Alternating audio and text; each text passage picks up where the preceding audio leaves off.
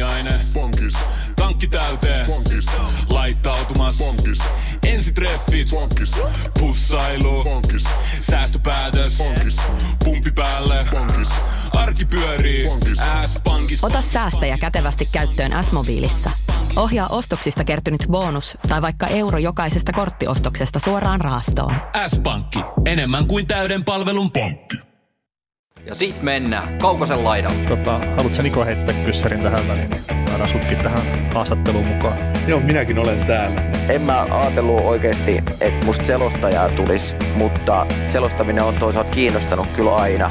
Tämä on Kaukosen laidalla NHL Podcast, joten otetaan seuraavaksi Askiin ohjelman juontajat Veli Kaukonen ja Niko Oksanen. Se on semmoinen viikko takana niin kuin jääkiekon suhteen ja muuta. Ja mä luulen, että meillä on ihan hyvä jakso hei nyt tässä tulossa lopulta. Ollaanko me joskus tehty hyviä jaksoja? Ää, no ehkä se on nyt ensimmäinen. No niin, se on. Tehdään tästä nyt tämmöinen mestariteos. Tehdään tästä mestariteos ja mainitaan nyt tähän heti alkuun, että niin tuossa podcastin loppupuolella niin Nuutti Vihtilä haastattelu, niin, niin, niin älkää nyt helmetti hypätkö sinne haastatteluun suoraan, mutta niin siellä on sitten semmoinen karkki teille loppuun, että kun jaksatte taistella tämän alkupätkän tästä läpi, niin sitten pääsee Nuutti ääneen ja kertoo teille vähän, että mitä NHL oikeasti tapahtuu. Tämä on vähän kuin NHL-kausi pianoiskoossa, että ensin uvutavan pitkä runkosarja ennen pudotuspelejä. Niin, Mukaan sopii hyviä ja huonoja hetkiä. hyviä ja huonoja hetkiä kyllä. Ja he yritetään vetää nopeasti nämä alkuhöpinät tässä kertaa. Mä oon huomannut, että meillä jostain syystä melkein 10 minuuttia kestää tämä alkuhöpöttely. Se on ehkä vähän liian pitkä. Mutta niin, mainitaan meidän sosiaalisen median kanavat, eli Twitterissä at nhlpodcast.fi, Instagramissa at kaukosen laidalla, Facebookissa sama, niin kannattaa ehdottomasti seuraa, että sieltä ainakin saa sitten, jos ei mitään muuta, niin tuoreimmat jaksot, että milloin on julkaistu ja sitten ehkä Twitterin puolella ja Instassa saattaa olla jotain muutakin tarinaa välillä. Ja tietenkin Niko tykkää heitellä omia kommentteja välillä Twitteriin, niin se on ihan hauskaa seurattavaa sitten. Jos ei muuten, niin huumoriarvon puolesta. Ja sitten tota, palautetta saa laittaa niin sähköpostiin kuin someenkin, ja sähköpostihan on kaukosen laidalla at gmail.com. Muistakaa, että tilaaminen kannattaa aina, eli Spotify ja SoundCloud tai mistä ikinä sitten kuunteletkaan, niin pistä, pistäkää meidät tilaukseen. Me löydymme tämmöistä joka paikasta ja Spotify on tiettävästi kaikista kuunnelluin alusta. Niin. No kyllä mä olettaisin näin, että se on meidän, meidän ja varmaan monen muukin podcastin kuunnelluin alusta. Ainakin tässä maassa, että jossain Jenkeissä saattaa aituneeseen sitten mennä ohi. Mainitaan nopeasti Hockey GM. Ollaan kimppasarjan kärjessä siellä. Siellä, että meillä on 260 joukkuetta mukana tuossa kimpassa ja tässä kun lauantai-iltana äänitellään, niin 4960 pistettä on tällä meidän kimppasarjalla. Sitten se, mikä on kaikkein hienointa, niin tämä San Jose, mikä on sitten meidän kimppasarjan kärkijoukkue, niin se on myös koko Hockey GMn kärkijoukkue, että toivottavasti Anssi Kinttala saa pidettyä ton oman jenginsä kärki siellä loppuun asti ja kuittaa sitä sitten kivan palkinnon. Meiltä sen vuoden kekäläinen. Ai niin, jo vuoden kekäläinen palkinto, mä unohinkin tänne, että, että tämmöisiä ehdoteltiin. Joo. Sitten tota, voidaan jakaa se vuoden Giarelli-palkinto. Kuka on sattunut olemaan huonoin tässä meidän, meidän, meidän, meidän äh, Hockey Game kimpassa, mutta siihen voidaan pistää sellainen rajaus, että täytyy olla vaihdot tilattu ja nolla kautta X määrä vaihtoja käytetty. Se, se on vaan semmoinen vaara, että me ollaan kyllä siinä sitten, että Me ollaan siellä Flyersin pojat ja narkomaanit pohja, pahnan pohjimna- pohjimmaisia, mutta, mutta mulla ei itse asiassa Hockey niin mä, mä lupasin, että mä rakennan sille, sinne sellaisen joukkueen, millä ei ainakaan pärjää, niin mun oli tarkoitus ottaa toisenlaisia pelaajia siihen, ja teen kaikkia meidän kuulijoiden tuntemia, tuntemia pelaajia, keitä, keitä julkisesti vihaan, niin unohdin sen sitten siinä vaiheessa, kun rakensin ensimmäistä kertaa joukkueen, niin sulla ei ollut John Klingbergia siellä tai eikä Jake Gardineria ja no, eikä ketään muutakaan, mutta toisaalta, jos mulla olisi ollut Hayes ja James von Riemsdyk ja Klingberg ja Gardner, niin mä olisin voinut olla toki kärjestä, kärjestä. ne on suorittanut aika kovalla tasolla tämän alkuvuoden. Joo, joo, ei siis, mua itse asiassa harmittaa, että mä en sitä joukkuetta, minkä mä, mistä mä sullekin taisin laittaa kuvan, niin mä en sillä lähtenyt kauteen, että mulla oli siinä muistaakseni Sam Reinhardt, Jack Hughes ja olisiko ollut Nathan McKinnonin hyökkäyksessä, niin mä luulen, että sillä Sam Reinhardt, Jack Hughes kaksiko, että sen kun olisi pitänyt siellä, niin olisi ehkä mennyt paremmin kuin mitä nyt on mennyt, että mä oon kimpassa siellä 62 tällä hetkellä ja nyt on kaikki 16 vaihtoa käytetty, niin ei sitten varmaan enää hirveätä nousua tuu, ellei nyt sitten Conor McDavid tässä viimeisenä yönä vielä päräytä jotain seitsemää maalia, mutta mä veikkaan, että se on jollain muullakin tuo sama pelaaja kyllä sitten. Joo. Muistakaa hei, että kysymyksiä tosiaan yritetään, käydä viikoittain läpi, läpi ja niitä saa laittaa ihan minne haluatte ja meidän, meidän näissä kanavissa, mitä aikaisemmin mainostettiin. Ja, ja tota, vuoden ensimmäinen live keskiviikkona 17. helmikuuta kello 18 alkaen meidän YouTube-kanavalla NHL Podcast 2.0 laidalla, eli käykää tilaamassa, että olette kärryllä sitten, mitä Kanadan divisioonassa tapahtuu ja mitä mieltä olemme näistä joukkueista. Kyllä. Ja hei, tämän viikon jakso, niin kysymykset varmaan pääosin tulee upotettua tähän meidän keskusteluun, että meillä ei ole nyt te kysytte, me vastaamme osio erikseen, mutta että me vastaillaan kyllä kuulia kysymyksiinkin, mutta että ne pääosin näihin meidän aiheisiin sitten upotettu nuo kysymykset. Hmm. Ensimmäisenä aiheena korona.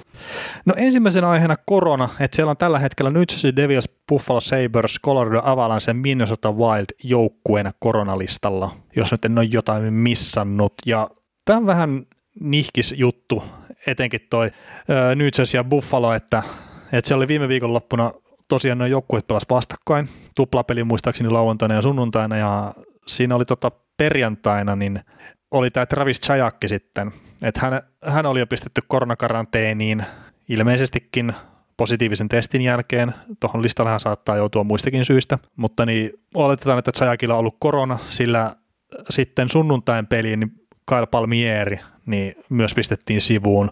Ja sitten mitä koko homma on räjähtänyt ihan totaalisesti käsiin, että Buffalollakin on nyt sitten esimerkiksi Taylor Hall, Jake McVeitä, Brandon Munduria, Topias Reeder ja Rasmus Ristolaista koronalistalla ja sitten myös seura itse ilmoitti erikseen, että heidän valmentaja Ralph Kruger on myös sitten saanut koronatartunnan ja tämä on vahvistettu koronatartunta eikä se, että se olisi jotenkin varmuuden vuoksi sivussa. Niin mä heittäisin semmoisen väitteen, että NHL vähän tiputti pallon tässä nyt ja Buffalon välillä että se sunnuntain peli, niin sitä ei olisi välttämättä pitänyt enää pelaa. Siinä kohtaa, kun Palmieri oli se toinen pelaaja, mikä sai lyhyen ajan sisään ilmeisesti tartunnan. Mä oletan näin, että se on ollut tartunta. Ihan vaan sen takia, että jos se olisi lähiriskikontakti tai joku tämmöinen, niin sitten toi koko nyt sen joukkue olisi pitänyt pistää sivuun Jotsajakin tartunnan jälkeen.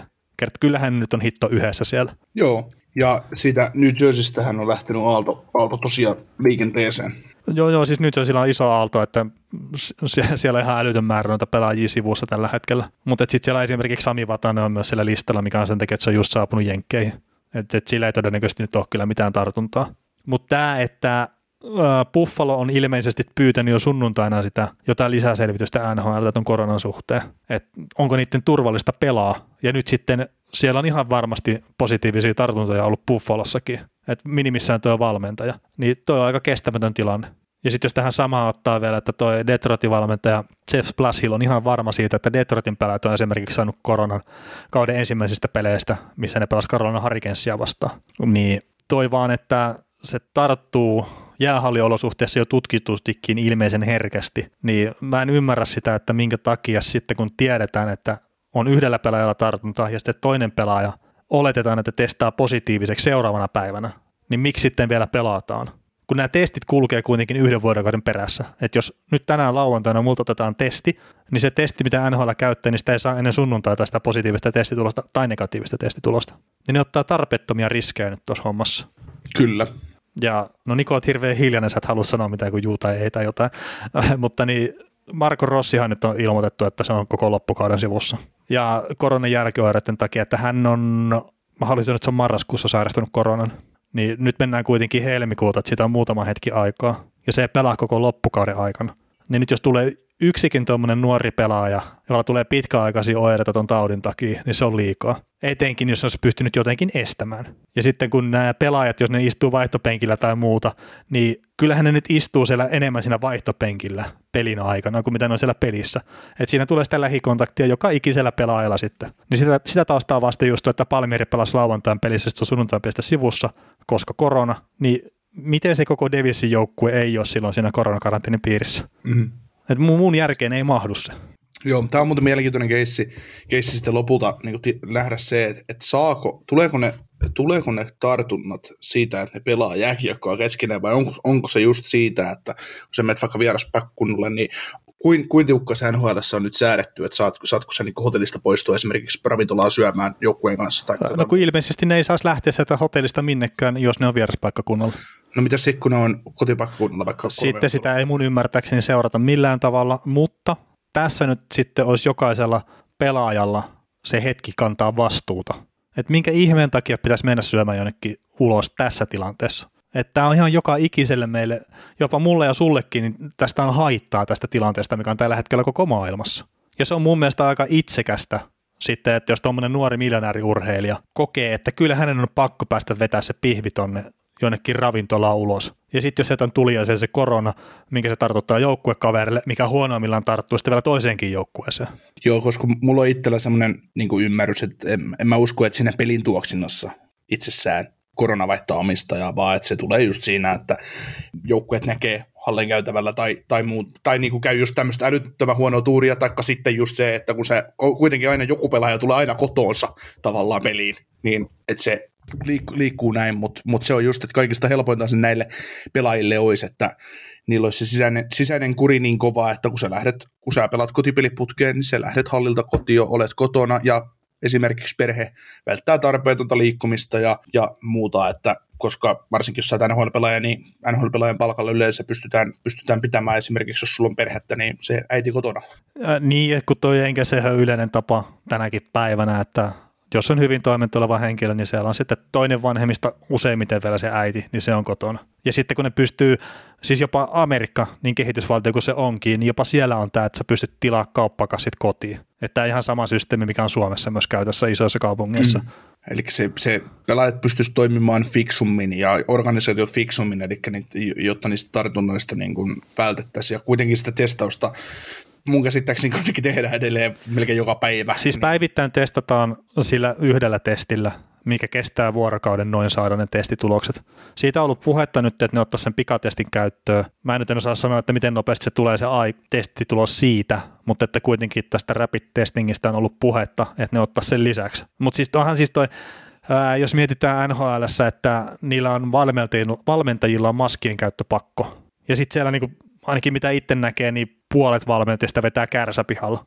ja sitten toi tauti tarttuu pisaratartuntana. Niin en mä tiedä, joku voisi kertoa mulle, että miten se suojaa se, tai eihän se, toi maski, niin joo, se tavallaan joo suojaa myös sinua, mutta ennen kaikkea sitä käytetään sen takia, että se suojaa sun ympärillä olevia ihmisiä. Näin mä oon sen ymmärtänyt. Että kun ne sun pisarat ei lennä valtoimenaan joka paikkaan, niin se maskin suurin hyöty on siinä, että jos sulla olisi korona, niin sä et levitä sitä niin tehokkaasti.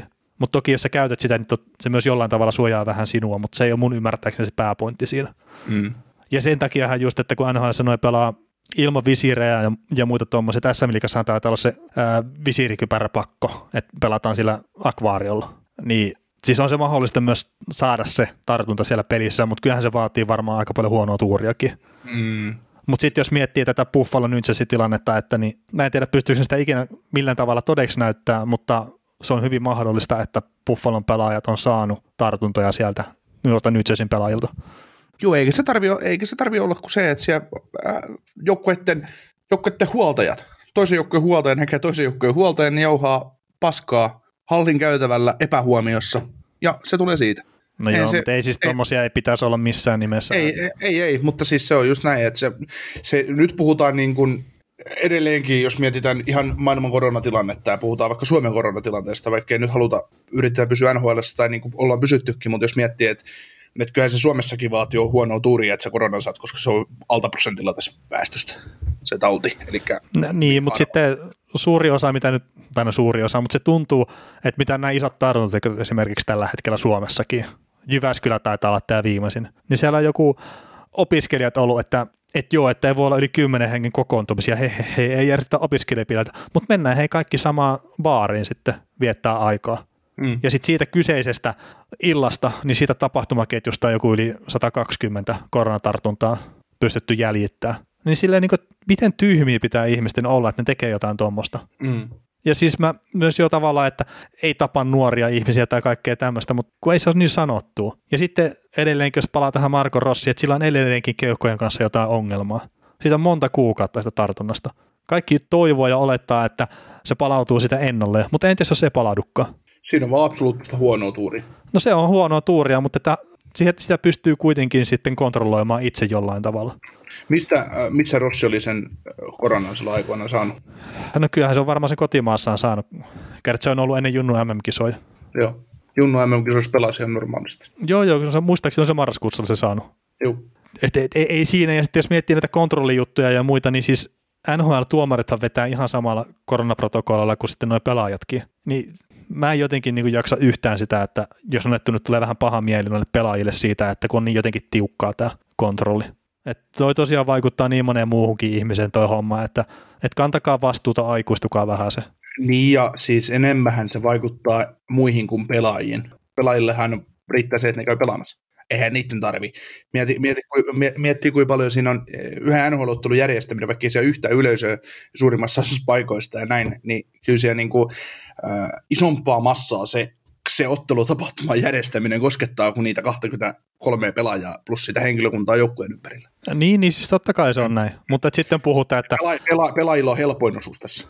On, on. Ja sitten puhutaan kuitenkin sitä, että kun on tylsää vähän hotellissa ja sitten on pääkopale kovaa. Niin on, joo, hyvä, se on kaikille. Meillä ihan sama juttu.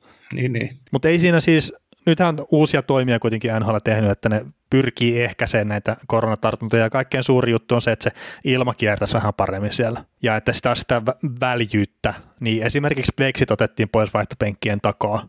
Et oletetaan, että se ilmavirta pyörii paremmin ja se sitten se mahdollinen virus ei edes pyöri siihen sitten vaihtopenkkien taakse tai sinne. Ja sitten samalla se meinaa sitä, että sinne vaihtopenkkien taakse ei saa mennä kukaan seuraamaan peliä että olisi se ollut mediaedustaja tai mikä tahansa muu, niin siellähän on saattanut näkyä joitain tyyppejä silloin tällöin, mutta nyt sinne ei vaan saa mennä piste. Mm. Mitäs mieltä sä muuten tästä oot, koko keisistä, jos ajatellaan näin, että no tietysti Devilsin tilanne on nyt ihan brutaali, brutaali näiden pelaajien suhteen, että ei sopimuksia ole niin paljon, mutta ajatellaan vaikka Minnesota, niitä puuttuu Bonino, Jukstad, Erikssonek, Foligno, Johansson, Spurgeon ja Sturm, no Sturmi nyt, ei, no Niko Sturm, joo, niin tota, tulisiko näitä pelejä vaan joukkueiden niin kuin jatkaa pelaamista ja ottaa tavallaan sitä AHL, mahdollista AHL-reserviä ja kaikkea muuta siihen joukkueen ympärille, että nämä pelit vaan vietäisiin vähän heikommalla kokoonpanolla tai kolmella kentällä tai neljällä pakilla läpi, tai otettaisiin niin kuin näitä otettaisiin periaatteessa halleihin e-book-systeemillä pelaajia sisälle, että, että täällä on nyt tämmöiset pelaajat, puhtaat, puhtaat pelaajat, ne tulee tähän joukkueeseen, että saadaan peli vietyä läpi, että saadaan täydet kokoonpanot, ettei tulisi sitä, kun me saatiin siitä kysymys, että uskotaanko, että kausi saadaan vietyä loppuun, kun pelejä on niin paljon peruttu, niin, niin, niin, niin olisiko semmoinen systeemi mahdollinen vielä tässä vaiheessa? Ää, siis mulla ei ole mitään ongelmaa siinä, että sanotaan, että vaikka nyt sillä, että oliko 17 pelaajaa tuossa listalla, niin jos se on todettu lääkintähenkilökunnan puolesta turvalliseksi se pelaaminen. Että ne on ihan sata varmoja, että siellä ei enää yhtään uutta tautitapausta tulemassa sitä pelaavasta kokoonpanosta. Niin mulla on ihan sama se, että onko nyt se mitenkään kusessa se homman kanssa. Et se on se juttu, mikä nyt on menoilla tällä hetkellä ja kaikki tietää ne, se riski että se on ollut mahdollista, että joku joukkue saattaa mennä vaikka ilman ykkös, kakkos, kolmos, nelos sentteriä. No se oli Anaheim Ducksille ihan normikaustos vähän aikaa sitten ilman koronakin, mutta siis ei, mulla on ihan sama, kun tuolla on kuitenkin se joku yksittäinen sankari, mikä on käynyt itselle hakea sen koronan jostakin. Et ikävä, jos on tullut ihan täysin vahingossa jostain, mutta kun mä jotenkin jaksan näiden nuorten urheilija-ihmisten kohdalla uskoa siihen. Ja jos nyt pahoitan, pahoitan jonkun mielen, niin pahoittelut siitä, mutta mä vaan veikkaan, että... Ai niin, mä en nuori urheilija enää. Ai niin, mutta siis mä vaan veikkaan, että tuolla on jengi, että ne haluaa pitää kiinni siitä normaalista elämästään jollain tasolla ja sitten on osunut paskatuottimeen ja se, se näkyy niin karusti nyt tuossa nyt kohdalla. Niin sitten se on vaan, että no voi kyynel, saat, se on se yksittäinen kaveri sitten tuhonnut tuon yhden joukkueen rosteri hetkeksi aikaa. Mutta se ehdottomasti pitää olla turvallista sen pelaaminen ja sen takia mua ihmetyttää se, että noi pelas nyt ja Buffalo sunnuntaina, kun siinä oli jo useampi, kun voidaan puhua monikosta tapauksista ja sitten kun miten tulee niitä lisää. Niin se, se, se vaan pitää olla se, ja, että, että se on turvallista ja sitten sit tosiaan kun noin testit kulkee jälkijunassa, niin se on ongelma. Et esimerkiksi Karolana taisi itse käyttää omia niitä pikatestejään sitten sen jälkeen, kun ne oli jo suljettu pois NHLn toimesta. Mutta ne itse pikatestasi niitä pelaajia, että ne pääsee nopeammin kärryille siitä, että, että kellä on oikeasti se tartunta ja kellä ei. Mutta se, se, että se on alkuperäinen kysymys, niin mulle on ihan se sama, että ketä siellä on sivussa. Että jos se joukkue on muuten turvallista pistää jäälle niiden pelaajien kanssa, ketä sillä on. Et, et paskimmillahan se on sitä, että se on se joku e-pakki maalissa, mikä se nyt sattui Karolanille viime kaudella ja ne voitti sen pelin silti. Että se vaan nyt on osa jääkiekkoa sitten ja osa urheilua, että aina ei saa parhaita miehiä jälkeelle. Joo, ja mitäs mieltä saat siitä, kun tässä muutenkin jo puhutaan escrowsta ja pelaajien palkanmenetyksestä, niin olisiko se 20 prosenttia päiväpalkasta vek siinä vaiheessa, kun oot koronan takia sivussa, että tulisi rangaistus? Äh, No kun sekin on vähän hankala sitten, että kun se on välttämättä sen tartunnan saaneen pelaajan viko. Niin. Että äh, ne on jo hankalia, hankalia sitten, mutta että tässä nyt kun rupeaa näyttää vähän siltä, että kun meiltä kysyttiin, että saadaanko kausi pelattua loppuun, niin jo ihan varmasti saadaan. Että tässä nyt haetaan vaan vähän u- uusia linjoja sitten sen suhteen, että nuo pelaajat osaa käyttäytyä etenkin niiden kotipelien aikana fiksusti, niin ihan varmasti saadaan, mutta että pelataanko kaikki pelit, niin ei välttämättä. Ja sitten se on vaan se pisteprosenttisysteemi, millä katsotaan ne. Että, että se, se meinaa vaan sitten sitä, että NHL menettää enemmän rahaa, kuin mitä oli budjetoon ihan vaan sen takia, että kaikkia pelejä ei välttämättä saada pelattua. Ja sitten se vaan maksaa pelaajille jossain vaiheessa enemmän. Et ei välttämättä tällä kaudella, mutta maksaa tulevaisuudessa sen takaisin sitten NHLlle. Ja se pitäisi, no, että joku, jonkun pitäisi rautalangasta vääntää, että ei tämä ole ilmasta huvia. Juuri näin, juuri näin. Mutta onko meillä tota koronasta aiheet periaatteessa valmiit? No itse asiassa varmaan paljonkin sanottavaa äh, tuohon aiheeseen, mutta siis kun mä jotenkin toivoisin, että tuohon ei tarvitsisi palaa enää.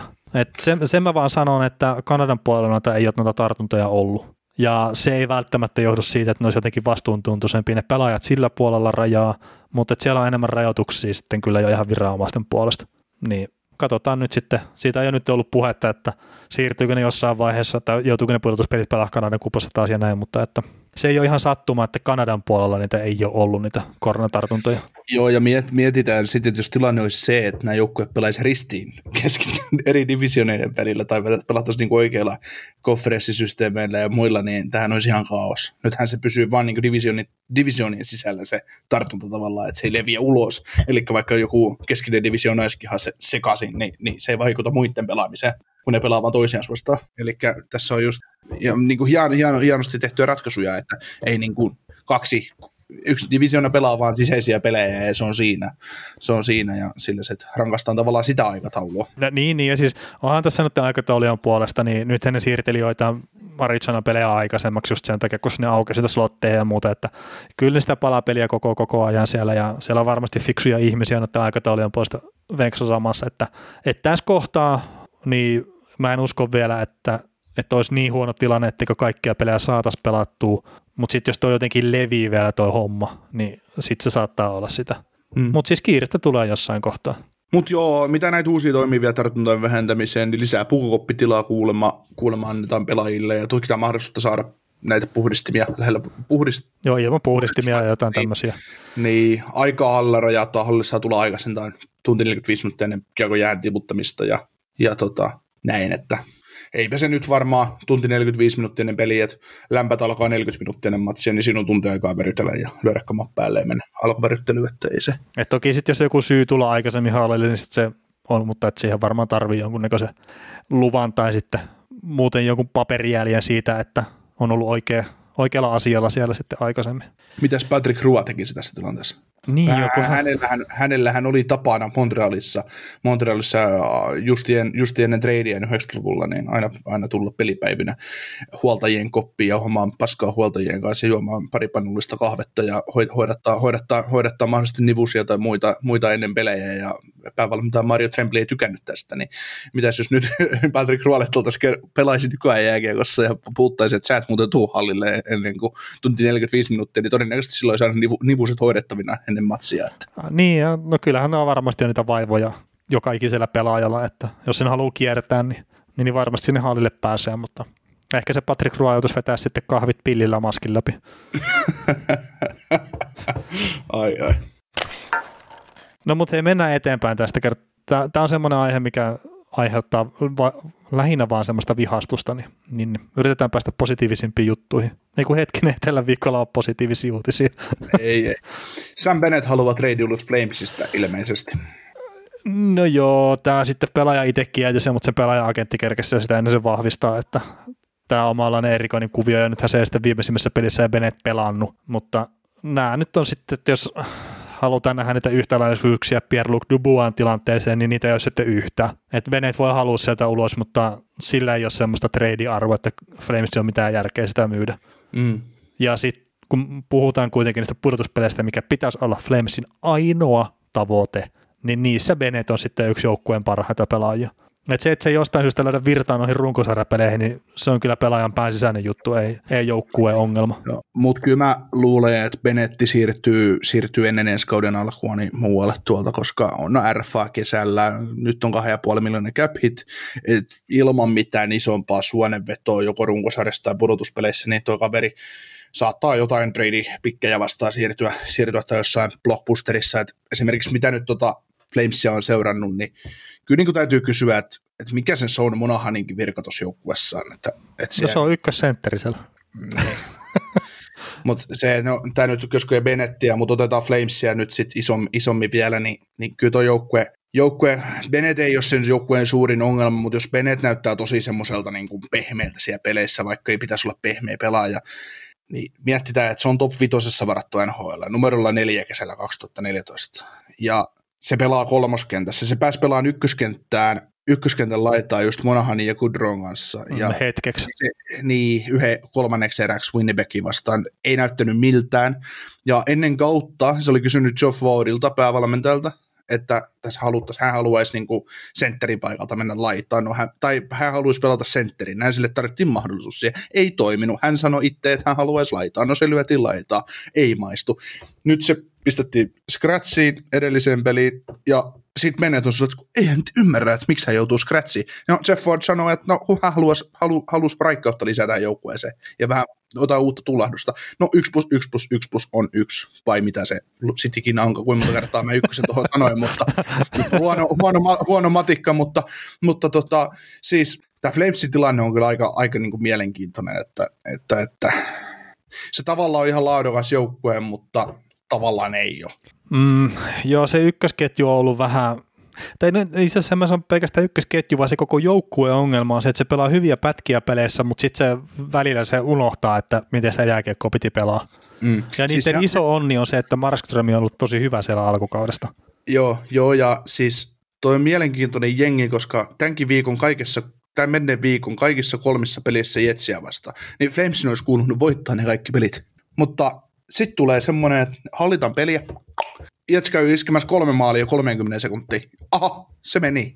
Mm. No se oli Se ainakin oho. se, missä molemmilla jengillä oli kakkosmaalivahit Joo, kentällä se, se peli, niin kyllä maalivahtipeli ihan ratkaisi sen puhtaasti mun mielestä. mm. joo, mikä se oli- Riti ei ollut ihan, ihan terävimmillään siinä. joo ei, ei, ollut terävimmillään, ja siinä vaiheessa Oksasille tuli, kävi selväksi, että David Ritti on tsekkiläinen maalivahti. en ole siis aikaisemmin tiennyt kyseistä asiaa. niin.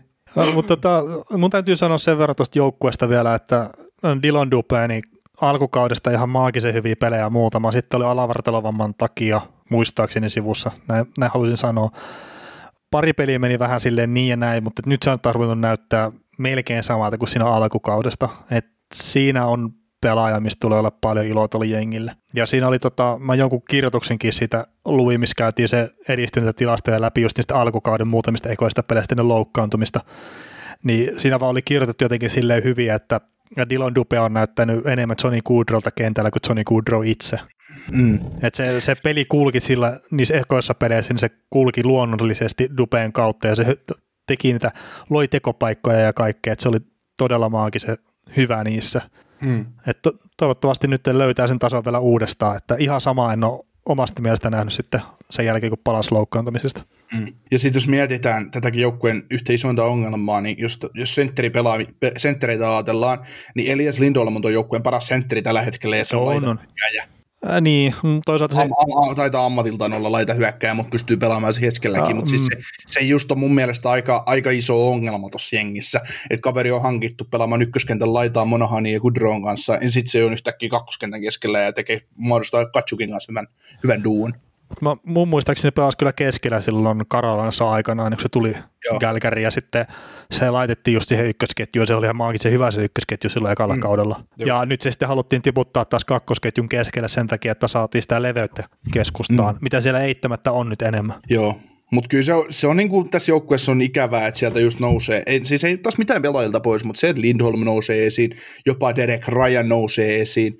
Niin kuin. Ja Mika, äh, niin, kerkesi loukkaantumaankin jo, mutta sitten just vaikka toi, toi, toi, toi, toi, mikä numero 11 on, toi Baklundi.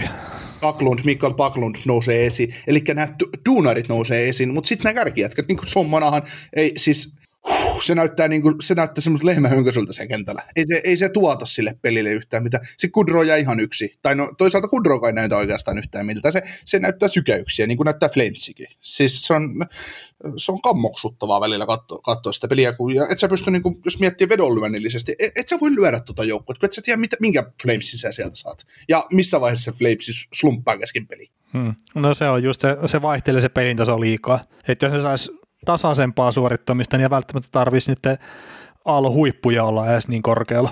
Mm. Et kunhan vaan saa sitä pohjaa sitten vähän nostettua ylöspäin. Niin. Mutta ei siinä sanotaan vielä sen verran, että Juuso Välimäki niin ihan, ihan hyvää kautta pelannut ja itse asiassa se jonkun maali se syötti tuossa just. Joo, Magniapainen, Magniapainen maali tuohon viimeisimpään. viimeisimpään. Joo, se oli, se oli ainut maali, minkä Flems teki tappiossa. Joo, se oli hyvä feikkilämäri. Tai siis silleen niin kuin, se näki kyllä, se olisi voinut edellisen päivän lehdestä lukea, että se syöttää sen, mutta kuitenkin ihan, ihan nätti. Niin, Magniapainen asetti mailan ja mailan, mailan maalin sivulle ja äh, Välimäki painoi suoraan lapa ja hieno, hieno ohjaus, siis todella, todella hieno maali, eihän siinä niin kuin mitään, tai hieno kuvio, näin sanotaan. Kyllä, mutta otetaan Flamesista kiinni sitten enemmän tuossa puolentoista viikon päästä, kun käydään Kanadan divisioonaa läpi. Kyllä. Mutta Mut sitten mennään Pittsburghiin. Joo, no mennään Pittsburghiin. Siellä on top 6 loukissa tuosta puolustista melkein. niin sitten on tämmöinen kaveri kuin Pierre, Pierre Olivier Joseph on päässyt vähän nousee esille ja itse asiassa tosi positiivisia otteita he esittänyt. Joo, teki väärään peliin 0 plus 3 New York Rangersia vastaan, eli tässä, tässä, tässä pelissä menneellä viikolla taisi olla ensimmäinen kohtaaminen, kun päättyi, päättyi tota 5-4 Pingvinsin voittoon. Miten niin väärään peliin? Väärään peliin, koska mä pelasin jälkimmäisen pelin itse yli 5,5 maalia overia ja väärin, väärin meni ja jäi hyvä summa saamatta peli, peli, jossa Sidney Crosby yritti rysty ilmaveiviä. Ah, niin totta, ihan vaan sen että se voi.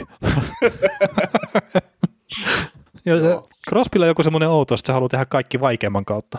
Mm. Niin, ja vielä sat, sattumoisin saattaisi onnistua tai yleensä onnistuu. Ah, niin, yleensä onnistuu. Se yhden käden rystynosto yläkulmaan, niin Joo, itse pysty sählöpalloa tekemään sitä, niin toinen vetää kiekon sinne. Joo, mutta mä olin vähän pettynyt siihen Crosby-yritykseen, kun se ei tehnyt liikkeestä sitä. Aa, niin, niin. Se, se pysähtyi. Se jo. asetteli sen kiekon siellä lavalle. Miten pitkään sun pitäisi asetella sitä siihen lavalle, että se onnistus? No mä teen se maalivahdin mallilla sama. Aa. Hanskalla ja kilvellä. Et ei, ei se tuota minkään sortista Niin mä ajattelin, että pitääkö olla ruuvilla poraa siihen kiinni.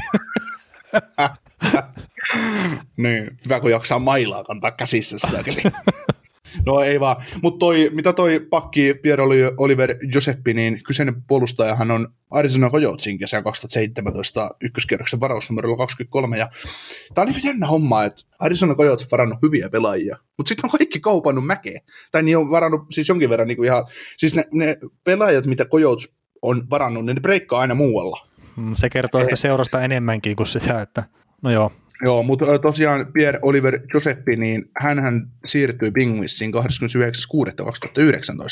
yhdessä huippuhyökkää Alex Galchenykin kanssa, ja, ja tota, samaisessa tradeissa Kojotsiin siirtyi Phil Kessel, Dane Pirks ja neljänkierroksen varausvuorot tämän tulevan kesän draftiin. Ja tota, nyt on ensimmäinen vuosi tulokassopimusta menossa, ja, ja tota, hänellä, on, hänellä on juuret tuolla GMIHL, Charlotte Will Islanders riveissä, ja ja tota, sitten viimeinen kausi Drummond Will Voltigerstin riveissä, eli, eli, eli ei siinä.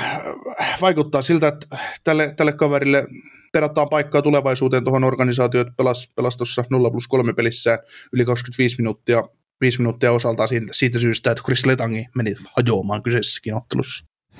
niin ja siellä on tosiaan muutenkin muutenkin tätä jengiä sivussa, että, että Letangin lisäksi niin on Dumoulin ja Pettersson ja Riikola, Matesonia ja Trotmania puolustuksesta sivussa. Niin jännä, kun rupeaa löytyä tälle Pierre Olivier Josephille ja kumppaneille peliaikaa. Siellä on varmaan...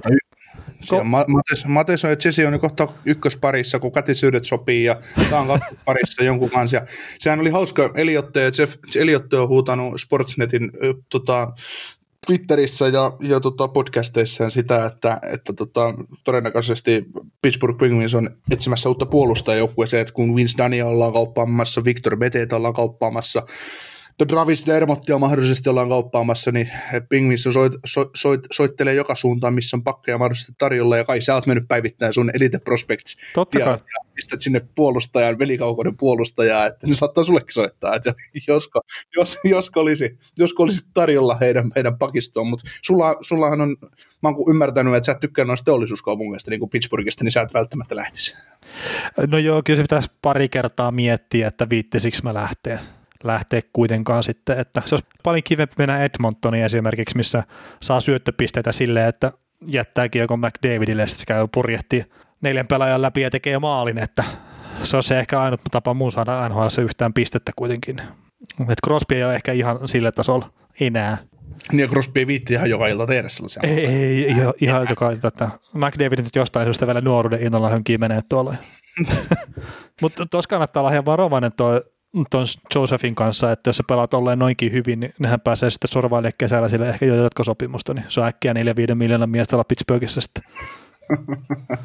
niin, se on huonommatkin kaverit sanonut tiilejä. Niin, ja sitten ehkä vähän vajaalla näytellä myös. Niin. Mutta tuossa kun pistää 40 pistettä kuule ja, ja, ja pelaa sen vajaa 50 peliä, niin äkkiä rupeaa saamaan hyvää tiliä. Kyllä, kyllä. No miten hei, Colorado, sielläkin on ihan älyttömät määrät loukkaantumisia.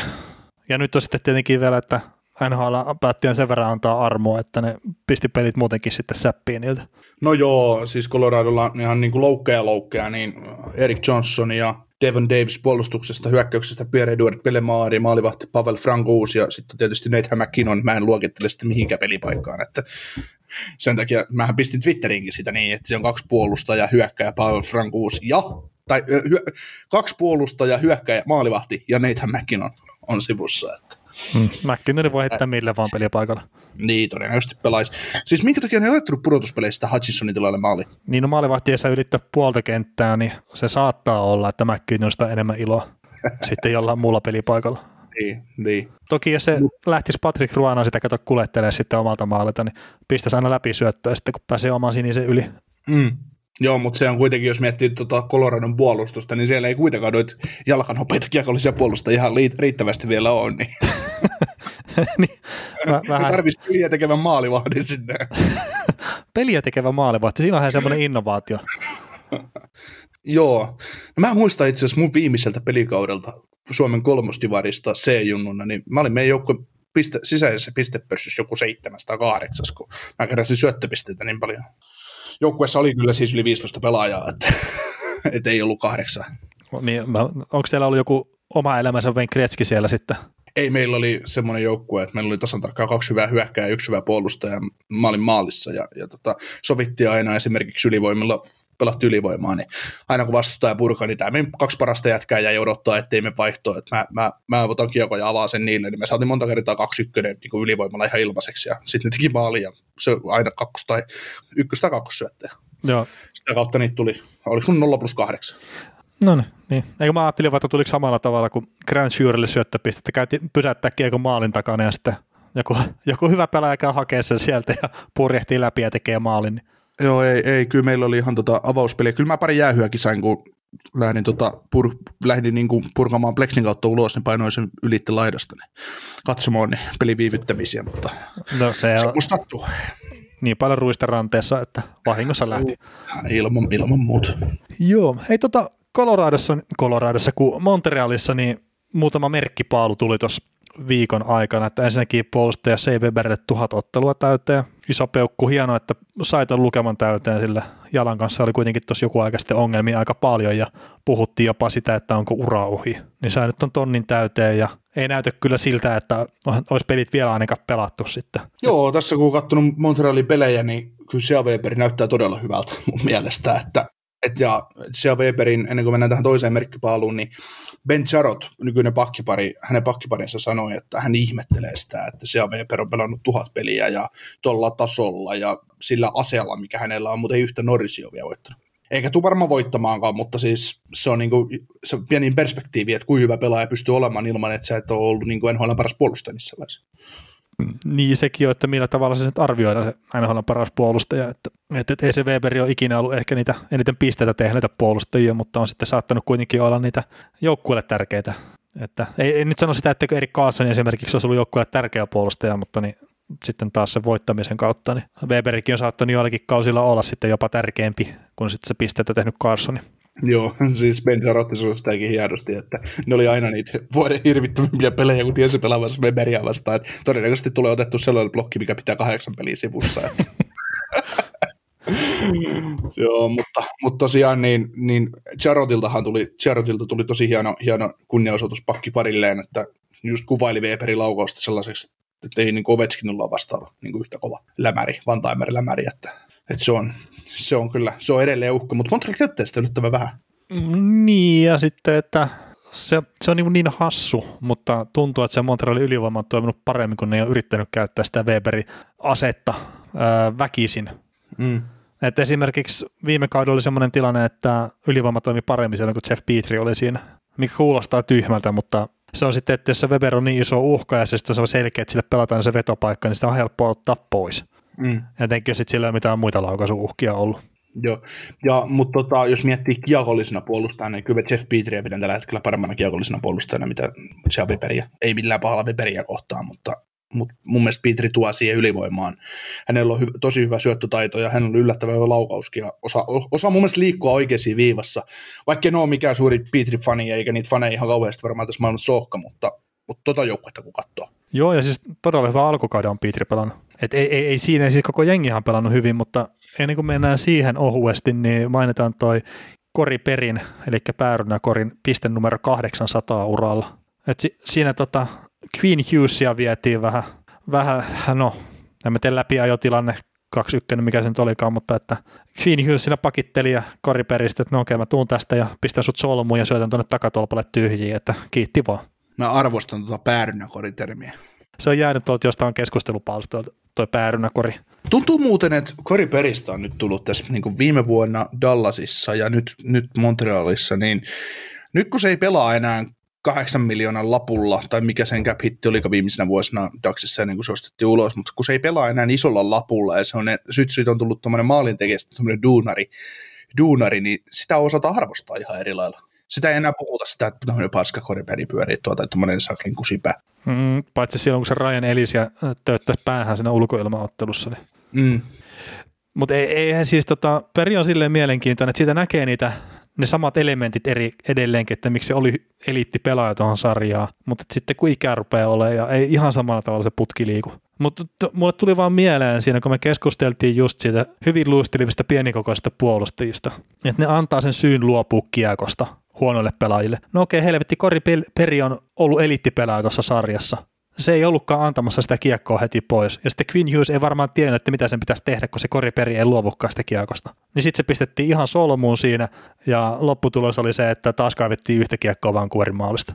Mm. Mut, Joo, mutta se, on, se on just jännä, että Kori Peri, Peri on pystynyt muuntautumaan tavallaan, tavallaan siitä eliittipelaajasta tuommoiseksi middle, laadukkaaksi middle six, bottom six pelaajaksi, vaikka nyt pelaakin kakkosen laidasta tällä hetkellä, mutta sinällään, sinällään Montrealissa merkitystä sillä kentällä, koska ykkönen, kakkonen, kolmonen erottuu, nelonen on en, en, enemmänkin semmoinen rouhiakenttä, mutta Kori Perillä on silti se eliittihyökkäjän mentaliteetti päässänsä. Eli sitten kun hän, hän tarvitsee sen, niin hän pystyy, hän pystyy kusettamaan sitä vastustajan puolustajaa. Mä niin ja sitten tuo koriperi ylipäätään, että, että joo se on ollut eliittihyökkäjä, se on voittanut maalipörsä, se on voittanut hartia ja tämmöisen, mutta kun mä pidän sitä kuitenkin duunaripelaajana, jopa silloin kun se oli sitä NHLn eliittiä. Että se meni niihin vaikeisiin paikkoihin ja se teki sitä duunia aina. Jos joku väittää muuta, niin ei ole katsonut sen pelaamista. Mm. Mutta Montrealin joukkueena mä sain tämmöisen aha-elämyksen tässä, kun sitähän nyt ollaan hehkuteltu, että miten helvetin hyvä joukkue se on, ja siis sehän on pelannut tosi hyvin. Et nyt tietenkin Toronto otti tuon oman paikkansa tuolla Kanadan division käreessä, mutta sä voit nyt sitten sanoa, että oot samaa mieltä vai et, mutta Montrealissa jos miettii viisikkopelaamista, niin se luonnehdinta, minkä sitä voisi olla sanoa viime kaudella, että sehän on laadukas joukkue ollut viisikkopelaamisen kanssa, mutta se ei ole jotenkin vaan pyst- osannut viimeistellä silloin. Kuulostaako suhkot oikealta? Mm. No sitten otetaan näitä muita joukkueita. Toronto, puolustuksellisesti täysin tuuliajolla. Voi tälleen niin kuin heittää tämmöisen, että no täysin tuuliajolla, ei nyt mikään Winnipeg Jets ollut, mutta puolustuksellisesti heikko joukkue. Ollut aikaisemmin ainakin. Winnipeg Jets viime kaudella ihan sekaisin puolustuksellisesti. Edmonton Oilers vuosikausia puolustuksellisesti sekasi. Ja jotain valehdeltiin meille sitä, että että viime kaudella se meni parempaan suuntaan, mutta te ei ole todellakaan mennyt. Vancouver Canucks viime kaudella NHL on yksi huonompia joukkueita puolustuksellisesti. Se on mennyt jopa huonompaan suuntaan nyt, että esimerkiksi tämmöiset Tanevit ja kumppanit, mitkä on puolustuspelillisesti hyviä jätkiä edelleenkin, niin saattaisi olla tarvetta tonne. No sitten Calgary Flames, me ei tiedetä, että mikä joukkue se on. Sekin on jollain tasolla sekaisin. Mutta se voisi olla hyvä, hyvä joukko hyökkäyksisesti ja puolustuksellisesti, mutta kun se ei itsekään tiedä, mitä se on. Ja se on ollut pari kautta se tilanne siinä jengissä. Ja sitten on Ottava Senators, mikä on vain yksinkertaisesti paska. Niin jos meillä on seitsemän jengiä Kanadasta, josta Montreal on ainut, mistä me voidaan sanoa, että se pelaa laadukasta viisikkopeliä, niin onko se jännä, että se voittaa pelejä tuossa divisioonassa? Niin. Ja tämä on semmoinen niin. juttu, mitä mä en itse miettinyt yhtään silloin, kun me tehtiin ennakoita. Että tavallaan katso vähän liian läheltä sitä, että joo, Montreal, että no siellä ei ole sitä kärkitalenttia ja tämmöistä ihan älyttömästi. Se tulee jossain vaiheessa purase niitä perseeseen kuitenkin. Mutta sitten jos sen peilaa tuohon divisioonaan, niin se on varmasti se laadukkaita viisikkopeliä pelaava joukkue. Ja se tulee voittaa ihan älyttömästi pelejä sillä pelkästään. Niin siis, äh, jos mietitään sitä mäkisjaksoa, missä mentiin kaikki divisioonat nopeasti läpi, niin mä taisin silloin sanoa, niin kuin, että kun Toronto on tämän divisioonan paras, paras joukkue, se voittaa oman hyökkäyksensä pelejä, mutta sitten oikeasti se toisiksi paras joukkue, eli Montreal. Koska siis Montreal ei mun mielestä saisi yllättää yhtään ketään, etenkään kun kaikki näki kuplassa, miltä, miten se joukkue pelasi ja näki sen, tai mua niin ärsyttää se, että monet esim. suomalaiset jääkiekkoihmiset on yllättyneitä tästä Nick Susukista. Niin no ei se kuplan jälkeen pitänyt olla yllätys. Ei, ei, ei saisi olla yllätys, mutta se on monen yllätys, tämmöinen kaveri on löytynyt tuonne, tuonne joukkueeseen, että herran jumala. Et kun se on, se on, siitä on niin kuin kasvanut se joukkueen, joukkueen ykkössentteri ihan selkeästi se pystyy, se ottaa oman pään aloituksesta, hyökkäysolla aloituksi, sillä on hyvä laukaus, se pystyy tekemään peliä. jos ajatellaan, ajatellaan, että joukkue on nyt pari viime vuoden aikana, Philip Donald on tippunut omalle paikalleen kolmosentteriksi, se pelaa älyttömän hyvin. Siis se kolmoskenttä on ihan huikea. Mm. Tatar, Donald, Gallagher, aivan siis kammottoman hyvä. Ei se löydy parempi kolmoskentti, ainakaan ihan tästä nyt kylmiltään, kun rupeaa miettimään. Niin tuossa joukkueessa on, on niin rakenne ihan jäätävän hyvässä kunnossa, mutta edelleen Montreali, Montrealissa on se puoli, kun sen joukkueen suurin vahvuushan on pela, kiekottomana pelaaminen edelleen. Se, miten se riistää kiekkoja, miten, miten kielivyön alla se joukkue painaa, tekee duunia yhdessä. Eli se on niin kuin Kanadan divisioonan ilmetty parhaan päivän Columbus Blue Jackets, vähän terävemmällä hyökkäyksen kärjellä, niin kuin, tai vähän laadukkaammalla hyökkäyksellä kokonaisuutena, niin Montrealilla ei edelleenkään ole, tai vieläkään ole varaa siihen, että niille tulee päiviä, jolloin ne lopettaa työnteon, koska se nähtiin nyt mennellä viikolla ottavaa vastaan kun ei maistunut enää kiekottomana ihan niin ylhäältä kovaa karvaaminen tai muu vastaava, niin hupsista keikkaa Otto voitti sen pelin, mutta siitä huolimatta Montreal oli parempi siinä pelissä, mutta ne ei voittanut sitä peliä. Niin siis niillä ei ole sitä Vancouverin kärkitalenttia, niin sanotusti, niin, tai, tai, tai Toronton. Tai, niin. tai Toronton kärkitalenttia, että nyt voidaan, voidaan pelata vähän huonompi laiskipipeli, mutta voitetaan silti, koska me nyt vaan voitetaan tämä peli. Niin, eli just esimerkiksi kaidin avausottelu Toronto Montreal. Niin Toronto niin, läpsytteli sitä sen voiton ihan vaan sen takia, että niillä oli paremmat yksilöt. Niin, siis ja Montreal meni, päävammaiset meni ottamaan kaksi jäähyä 30 sekunnin sisään ja toisen erän loppuu 3-1 johtoasemassa. Pam pam, se oli 3-3. Ja ne pääsi vielä johtoon kolmannessa erässä ja vähän hävisi peli silti.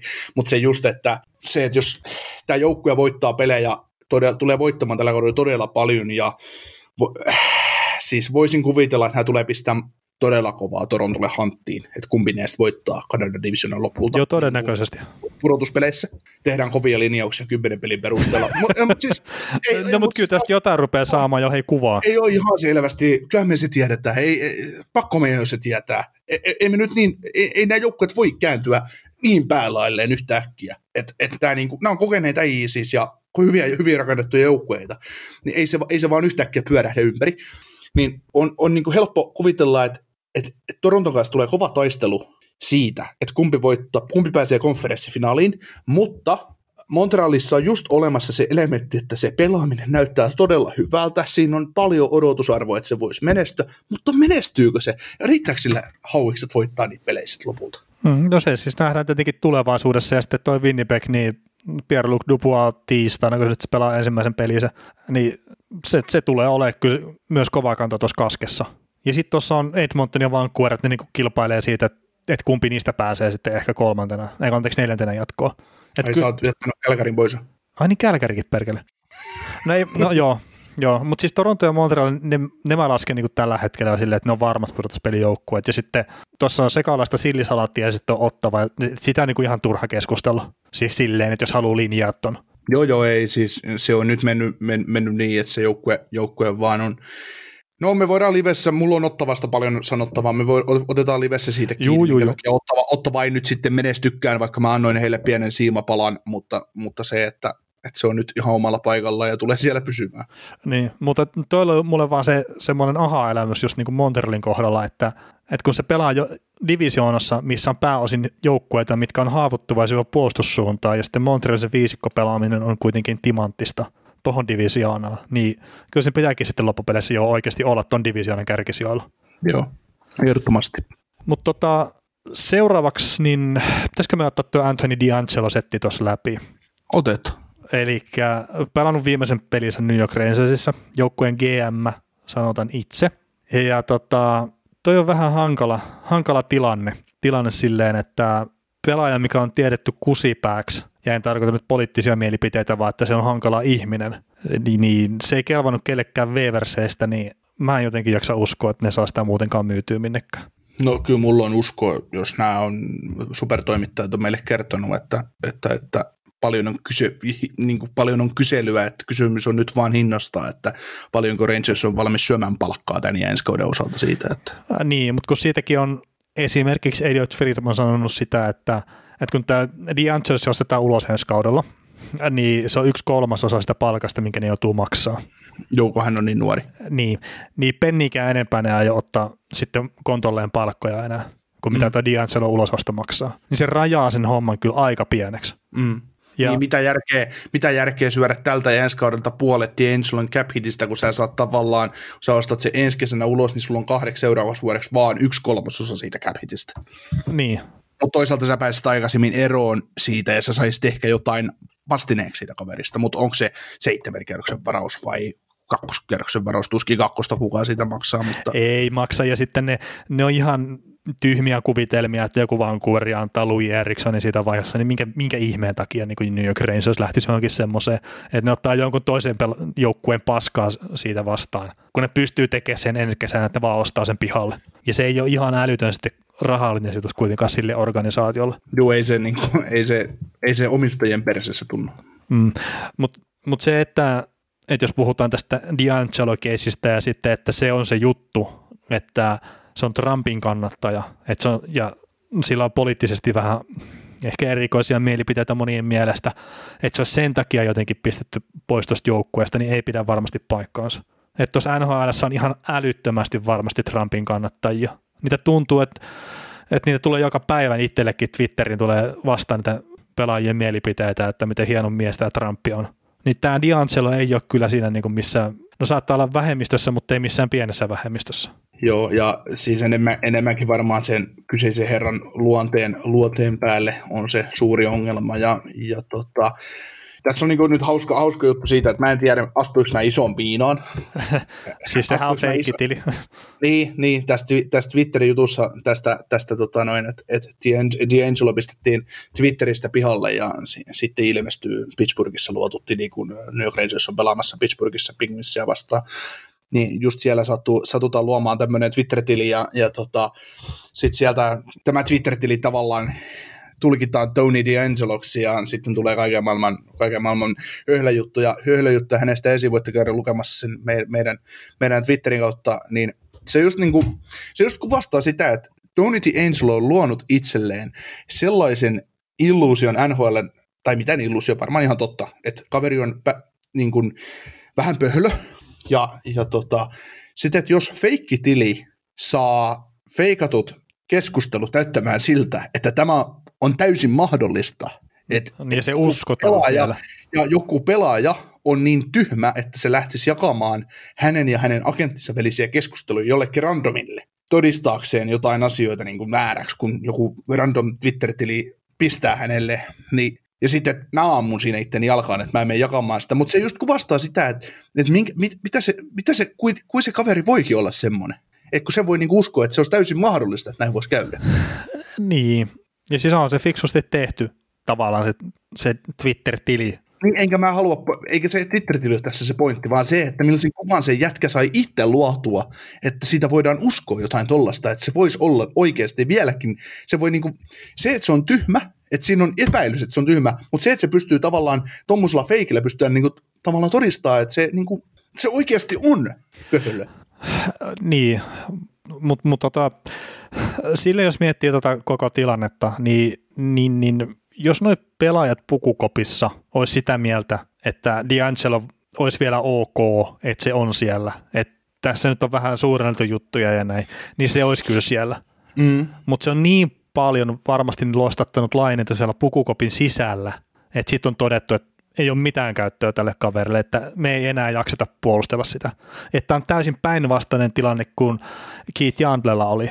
Että kun organisaatio mielessä jättää sen sivu ekasta pelistä ja katkaista sen teräsmiesputken, niin sitten pelaajat menee ja sanoo, että hei, nyt se on parempi olla siellä kokoonpanossa.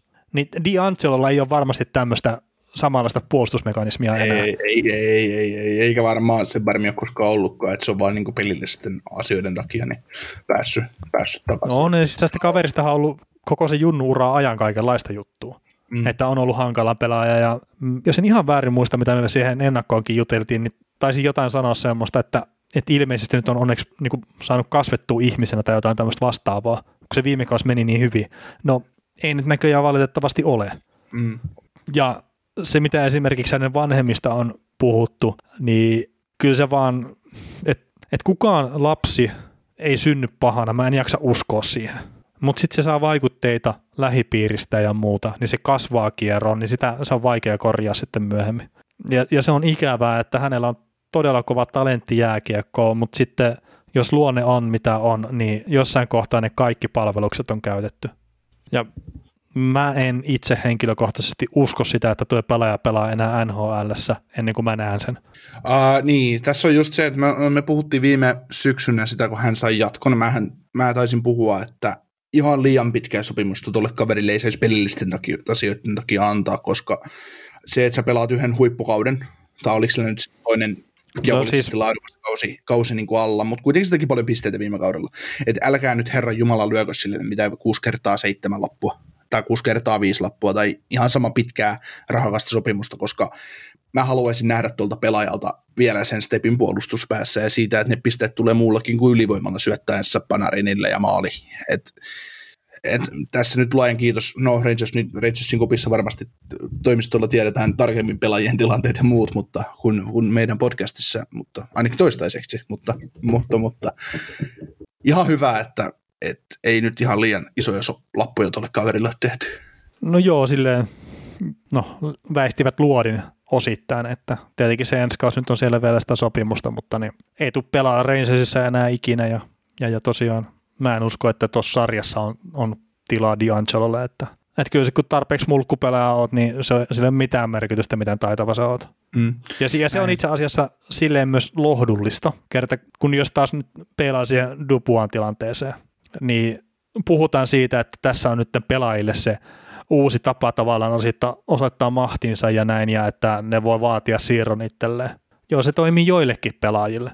D'Angelo, niin se on hyökkäyksellisesti puolustajana, se on ihan, se on jopa parempi kuin mitä Dubua on. Mutta se kokonaisarvo sille joukkueelle on pienempi pelillisesti, ja sitten se on liian kulmikas persoona, niin ei ole mitään käyttöä millekään joukkueelle. Että se kokonaisuutena vie sitä joukkuetta alaspäin sillä, että se on oma itsensä. Niin mulla on vielä semmoinen pieni toivo siitä, että NHL ei mene ikinä sarjaksi, missä pelaajat sanelee täysin, että miten nämä asiat tulee menee. Että jos niillä on paha mieli jostain, niin sanelee, että mä haluan siirrää, ja se tapahtuu nyt tänään. Että niinku, mikä tässä Slapshotissa on tämä Great Me Right Fucking Now. Niin, mm. Joo, siis voi kysellä ja tälleen, mutta että suuri osa pelaajista on semmoisia, millä ei ole sitä valtaa tehdä näin. Ja D'Angelo on hyvä esimerkki siitä, että jos sä oot väärän tyyppinen pelaaja, niin sulle ei ole mitään arvoa tuossa sarjassa. Mm. Kyllä mä itse, itse kanssa, niin jos ajatellaan ihan niin kuin järjellä, niin D'Angelon ei kuuluisi pelata tuolla. Ei saada mahdollisuutta. Mä luulen, että joku, joku käy hankkimassa sen tuolta Coloradosta, kun Rensistä pois. Joku, joku kokee, että koitetaan. Se on sitten, että haluatko ne ottaa sen PR-riskin siinä ja sitten, että miten se joukkueen pelaajat näkee sen. Mieti, mieti kun tota Luula Moriello vetää liipasimesta, ottaa sen toiselle puolelle. Niin, ottaa, niin, sen, ottaa sen Long Islandille pojan koulutukseen. se, hei, se, se jos tapahtuu, niin mä lupaan, että mä en tee enää yhtään podcastia. Miksi? No ei siis, herran jumala, sitten Luula Lamariellokin on menettänyt viimeisenkin järkensä. Päritrotsi ja ja lo, Loun hellän huomaan opettelemaan jääkiekossa. Jos siitä, jos, siitä, jos, siitä, jos siitä puolustajasta kasvaisi siinä vaiheessa sit laadukas vielä puolustussuuntaan, sitten ne huomaa, että jumalauta, meillä on kultakimpale. Me voidaan kaupata se Edmontonin vaihdossa, vaihdossa Conor McDavidin päittäin, ja sitten meillä on ykkö, ykkösentterinä McDavid ja kakkosena Barsal, ja sitten sit mennään. Hmm. Miten jos Jarmo Kekäläinen ottaisi se kiekollista osaamista vähän Kolumbukseen, että eikö se kuulostaisi tuommoinen niin. asenne kunnossa Mehän... kaverilla, niin ihan Jarmon kyllä, näköinen hankinta. Ky- kyllä, kyllä, kyllä, ja sitten vielä kun tiedetään, että on niinku fiksu päästä. Mutta kyllä se olisi niin kuin, sähän vitsailit mulle sitä, että mitä jos Kevin Cheveldejev vetää liipasimesta ja hankkii sen, hankkii sen Pierre-Luc Dupuan kaveriksi, kaveriksi Jetsiin, niin täyttämään po, Jetsin puolustusta. Niin. niin. Joo, ei to, to, siis harmillinen siis lähinnä vaan sen takia, että hukka heitettyä talenttia paljon. Mm. Et sillä, siis se on se fiilis tällä hetkellä ja nuori kaveri ja kaikkea. Niin, niin, niin. Mutta se, se, se, on jotenkin laiska tavallaan analyysi siitä, että se johtuu siitä, että se on poliittisesti Trumpin kannalla, että, että ei ne nyt niin hölmöjä ole tuolla NHL-seurojen sisällä, että jos sillä on heidän mielestään tai muiden pelaajien mielestä vaan väärä poliittinen kanta ja se sanoo se ääneen, niin sen takia sitten pistetään joukkueesta sivuun. Niin ei se nyt ihan ei, pelkästään niin yksinkertaista ei, ole. Ei, ei todellakaan, ei, ei, ei, ei, ei. Mutta joo, Anthony D'Angelosta mennään eteenpäin, puolu, vähän lisää loukkaantumisia, eli Minnesotan puolustama Dan Bayer-listalle alarajavamman takia, ja Edmonton saa pikkuhiljaa maalivahti Mike Smithia takaisin, on ollut harjoituksessa mukana perjantaina, ehkä valmis pelaamaan ensi viikolla peleihin. Sitten tota, Phyllis ja Carter Hartti, selkäkramppia ja Philip Myersilla ylävartalovammaa, sulla on näistä jotain parempaa tietoa? No ei nyt sinällään, että toi, että jos Hartilla nyt on selän kanssa jotain pikkuongelmia, niin mä veikkaan, että se saattaa yhden pelin ehkä huilattaa, sitten ei. Myers, se on, sehän oli aikaisemmin tällä kaudella loukkaantuneena, mutta että kattelin vaan näitä loukkaantumisuutisia, niin bongasin noin noi tuolta. Mike Smith on noista ehkä se merkittäviä, että ehkä Mikko Koskisen ei tarvitse pelata 50 peliä tällä kaudella sitten, mikä saattaa olla Edmontonille jopa ihan hyvä. Mm. Ollaan nyt Mike Smithistä mitä mitä tahansa. Joo. Tota, sitten Toronto, Jason Spezza, paino hatrikin Vancouverin verkkoon. Samassa pelissä muun muassa Euston Matthews teki kaksi maalia, mutta tota, Spezza niin hatullinen yksi maali ylivoimalla, toinen maali oli sellainen maali, mikä kuvastaa kaikkia tota, Vancouverin ongelmia, eli karvaus, karvaus kusee täysin vapaasti keskiolan ylitte, kolme vastaan yksi hyökkäys, jossa pystytään antamaan Golden Linein ylitte syöttö, syöttö maalin takakutolpalle tyhjiä, Spetsa lakasi ja kiekon reppuu. Ja sitten kolmas maali, niin, niin tota Spetsa oli nähnyt, kun Kori Peri pistää, pistää pistää hiussiä vettä korvasta, niin hän päätti tehdä sitten saman. Ja, ja tota, niin se oli Edleri vaan, mikä siinä meni. Ai, ai, anteeksi, niin, niin olikin jo. Mutta kolmonen oli numerossa kuitenkin sillä Vancouverin puolustajalla. Niin onko se sitten kakkonen vai nelonen siinä edessä, niin se on sitten taas toinen juttu. Mutta, mutta tosiaan niin Spets, Spetsa, etenkin se Hadrikin viimeistelyn maali, se oli, se oli tyylikäs. Sillä oli Spetsamainen pitkä veto harahautus ja käännettiin, käännettiin tiukasti maali eteen tyhjiin, niin ai että, ai että. Joo, se se etenkin, kun Spetsa on niin tunnettu siitä koko uralla, että raikkaalle alalla mennään tilanteisiin, niin nyt just, just tolleen vielä 74-vuotiaana, että oikein niin heittämällä mennään puolustajasta ohi luistelulla. Niin, niin onneksi se oli 85-vuotias pakki no, se, sekin on totta kyllä, mutta on niin vähän, että, että kuka, kuka on Vancouverin paras puolustava puolustaja? Niin, Jordi Ben. Joo, no se kertoo ihan tarpeeksi siitä. Niin. Ja kun tämä on tota, sitä just tuossa on Vancouverin kohdallakin miettinyt, että, että kun niitä lähti sieltä puolustuksesta se Kristanevi, niin joo, se ei välttämättä ole edistynyt tilastojen valossa ihan älyttömän hyvä puolustaja ja kaikkea muuta. Mutta on se sinne puolustussuuntaan, se tuo jotain niin kuin järkeä sentään. Mm. Ja nyt sinne tuotiin sitten Nate Smith. Mä tykkään kaverista ihan hullun paljon, on ollut tosi hyvä puolustaja, mutta kun sekin on enemmän sinne hyökkäysuuntaan, enemmän ehkä semmoinen kiekollinen puolustaja. Mm, mä mielen se all around puolustaja. No joo, siis all around on ehkä se paras, että siis eihän se ole mikään sukka, puolustussuuntaan, mä sitä tarkoita. Siis se on laadukkaan NHL-joukkueen laadukas kakkosparin puolustaja. Mm, mutta se, että jos nyt mä kysyn sinulta, että kuka on tuo joukkueen paras puolustava puolustaja, jos heidit Jordipen, en tiedä, niin, oletko tosissaan. Niin, niin, sekin on hazardi. Niin, siis just, että oletko tosissaan vai et, mutta kun se tilanne on, että okei, okay, Edler se ei välttämättä ole ainakaan, sitten lähdetään Tyler Myers, mm, ei.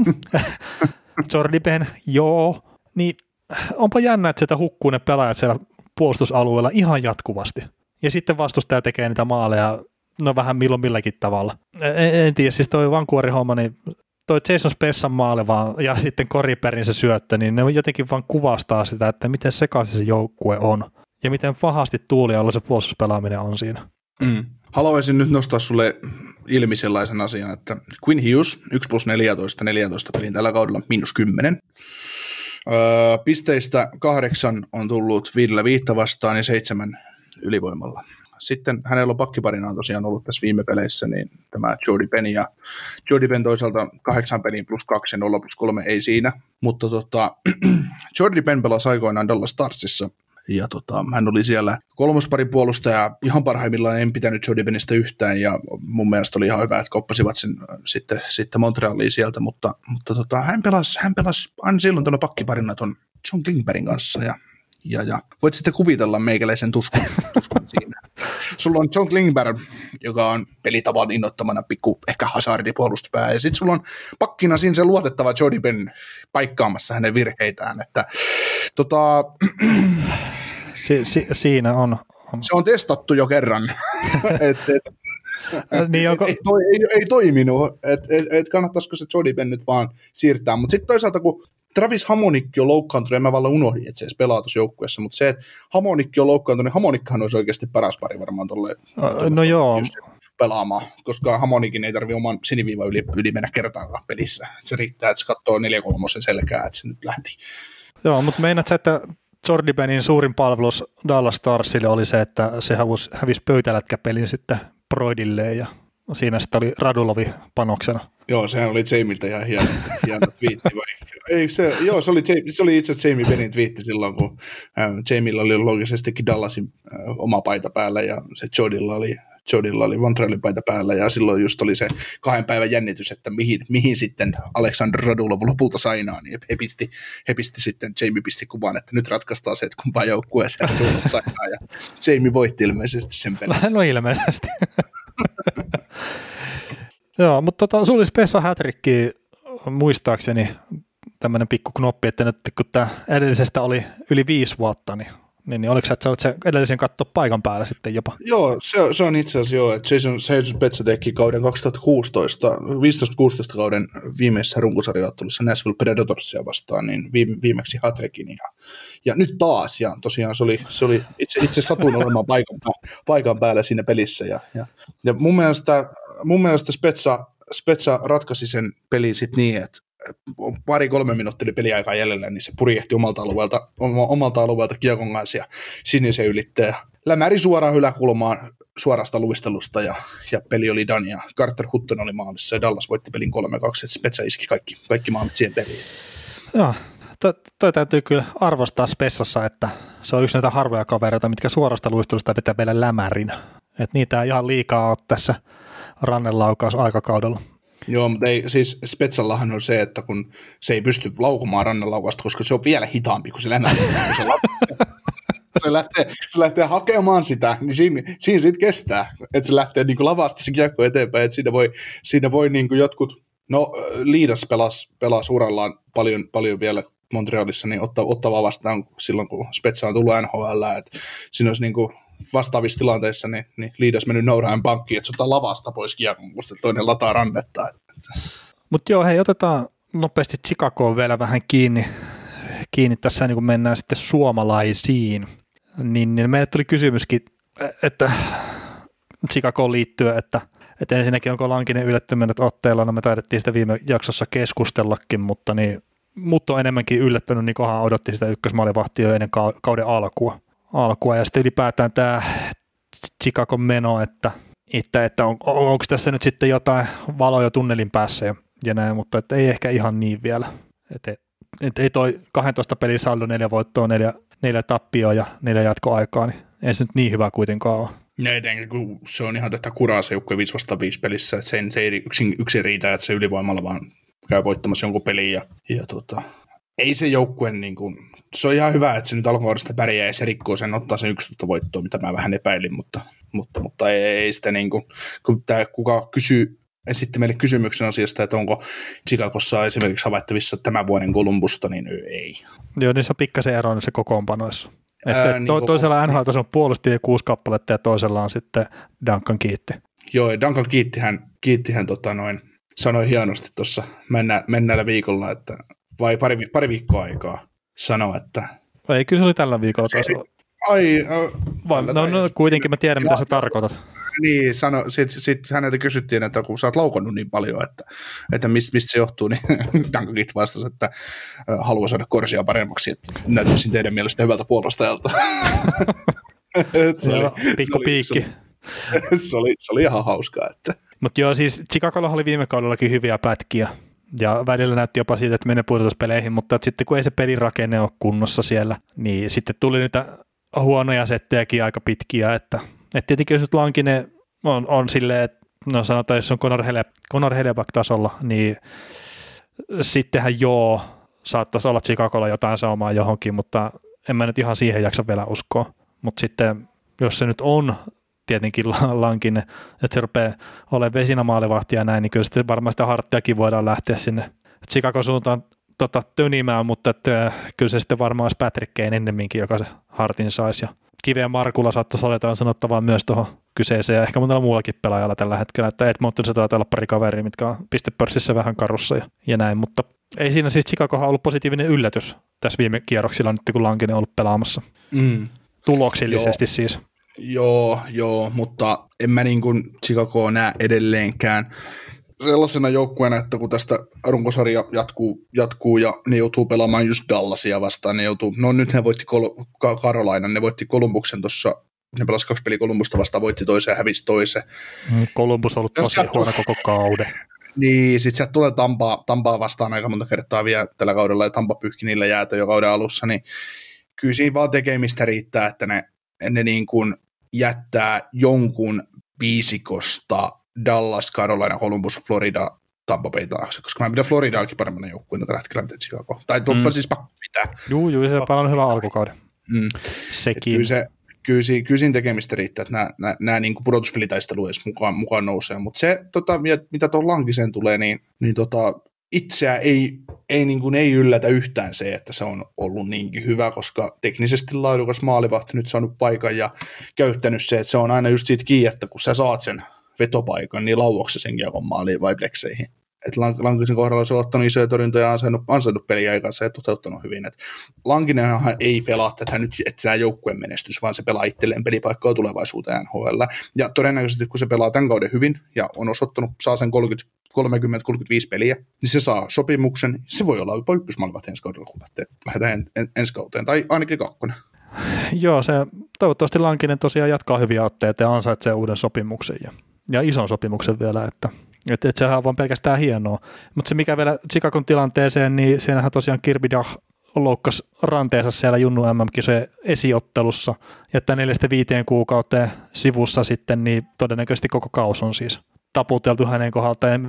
Toi, toi, toi Alex Nylander, niin ihan sama juttu, mutta että sillä on polvi sitten, että neljästä kuuteen kuukauteen sivussa ja sitten on vielä tämä kapteeni Jonathan Davis, niin kun ei tiedetä, että milloin se tulee takaisin. Se tulee siinä vaiheessa takaisin, kun nämä ymmärtää, että, että jahas, että ollaan pudotuspelipaikkankin. Joo, ei vaan, mutta siis huumori siksi, että, en ole kas, jossain on väläytelty, että se olisi oikeasti jotain vakavempaa sairautta tai muuta vastaavaa taustalla, mutta, mutta että mikä, mikä se Jonathan Davisin oikea tilanne on.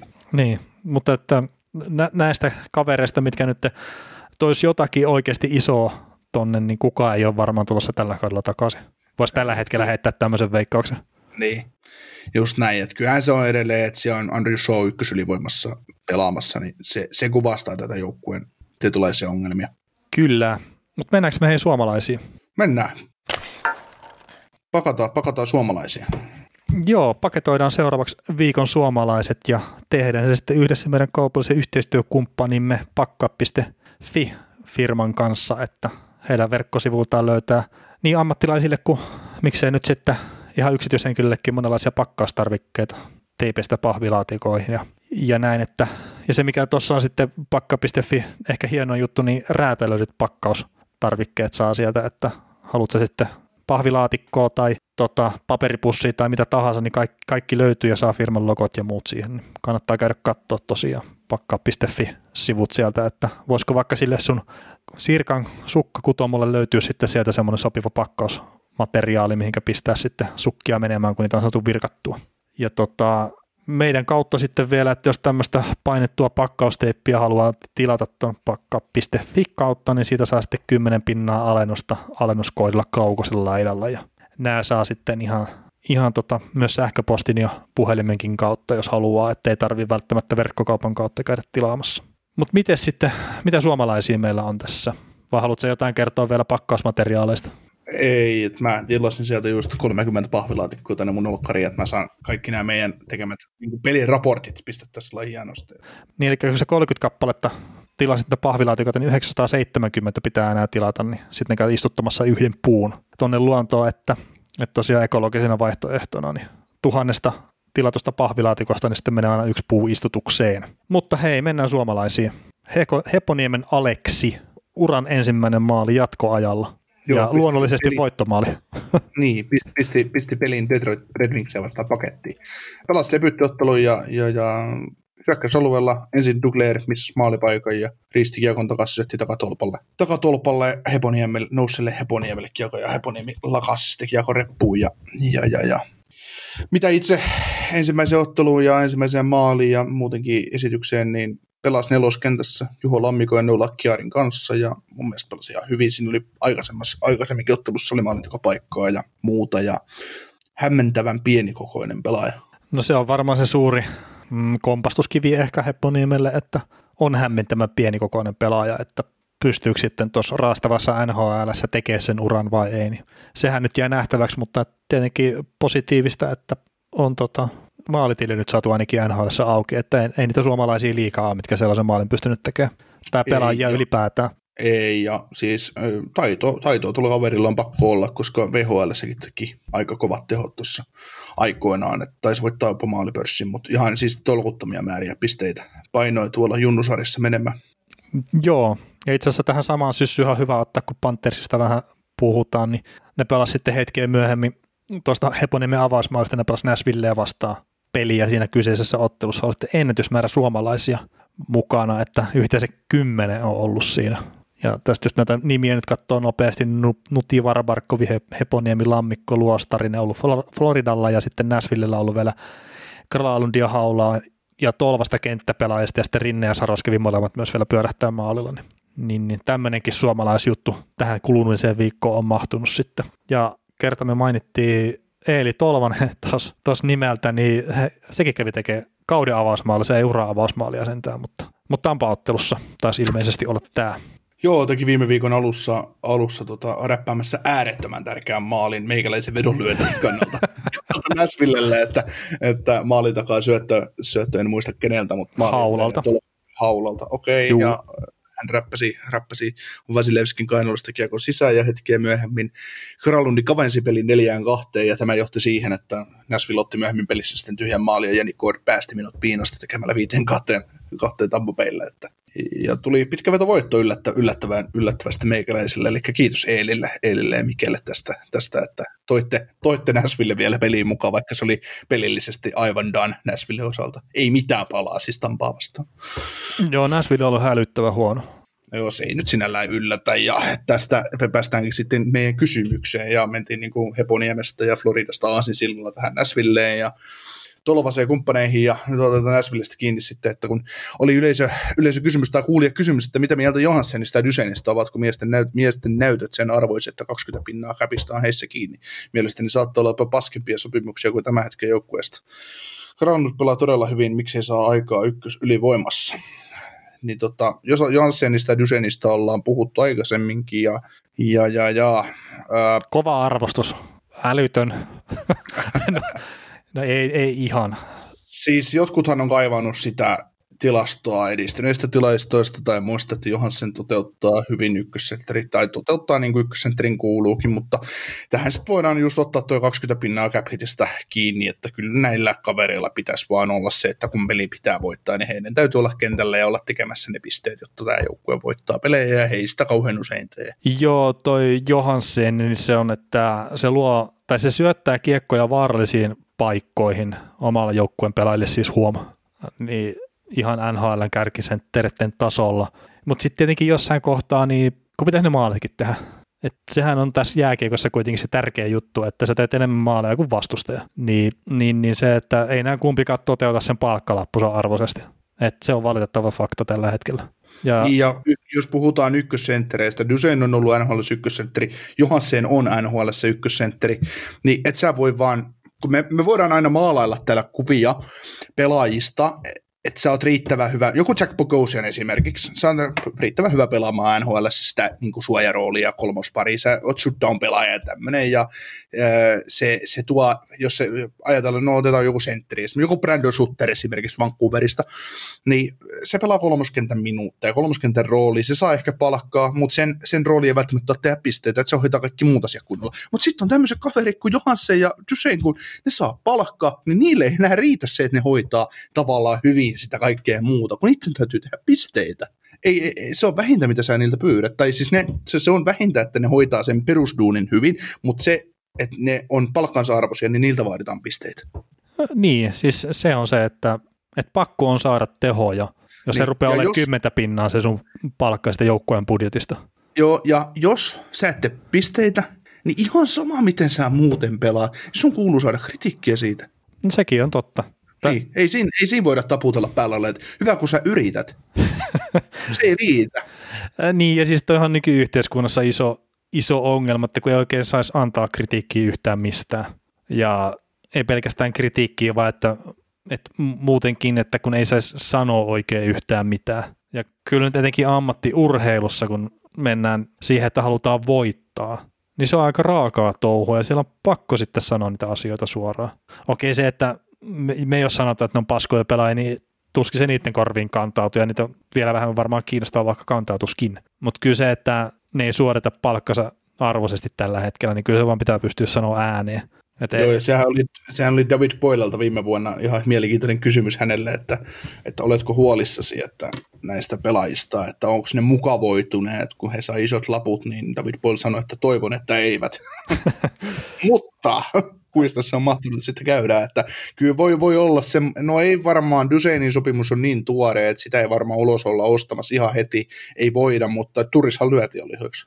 Niin, Turis lyöti jo lihoiksi ja, ja, ja et, et, ei siinä. Mut jos tähän... Ja, niin ja tähän, tähän vielä otetaan niin pieni koppi Näsvilleen, niin tässä Näsvillessä on todella ikävästi nyt se tilanne, että tämä saattaa vajoa tuonne Chicago, San Jose kaltaisiin ongelmiin, että kun ei tule tulosta, niin sitten ollaan syvissä vesissä ja uudelleen rakennus on mahdotonta.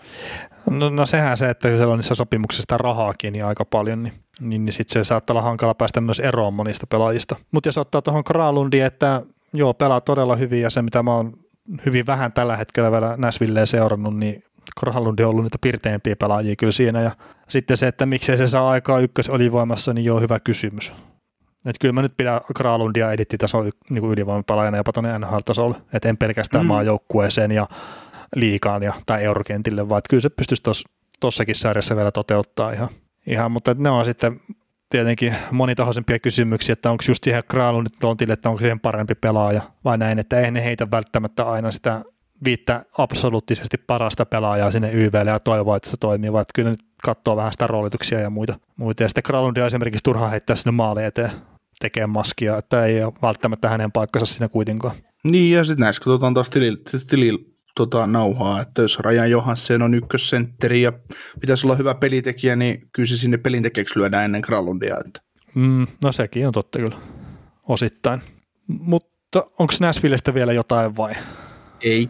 Öö, sitten me tämmöinen kysymys, että milloin Teuvo Terävänen palaa pelikentille, niin no toivottavasti nyt on seurattu pelejä, että eikö nämä nyt palannut nämä Terävänen jos Lavini niin tuosta koronahommista pelikentille. Teräväinen ainakin palas, että se on tapahtunut jo. Itse asiassa oli tapahtunut jo siinä kohtaa, kun tuo kysymys esitettiin.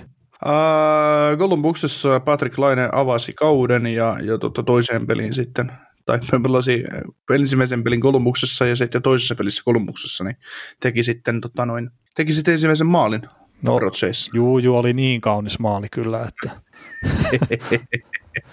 kaamea pommi. Joo. Tota, kysymystä, että mitä mieltä kahden otannan jälkeen laineille sopimista ketjuista. Eka peli Texieri Atkinsonin kanssa oli aika, ku, oli aika kuraa, toisessa pelissä näytti paremmalta Domin ja Texierin kanssa. Ja toki pelituntamankin takia toinen peli oli varmaan parempi. Mm, mä en sitä toista peliä itse kattanut, ensimmäisen katsoin kyllä ja äh, toi koko Columbus on sekasin, niin kuin mä taisin sanoa jo viimekin jaksossa, mutta siis Lainehan rakensi muutama ihan laadukkaan maalipaikan siinä. Ei kaverille kelvannut kyllä vaan, mutta niin, ei se kyllä muuten mitään semmoisia hurraahuuteja isosti jättänyt toi.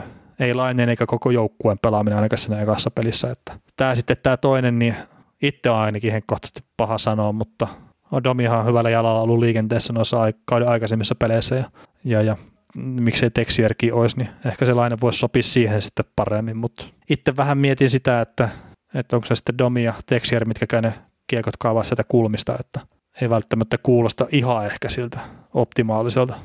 Et, et, mä en kuitenkaan lainetta semmoiseen vastahyökkäyskiekkoon niin kuin jotenkin en näe ihan, että mihin nuo Texier ja Domi sitten toimia paremmin.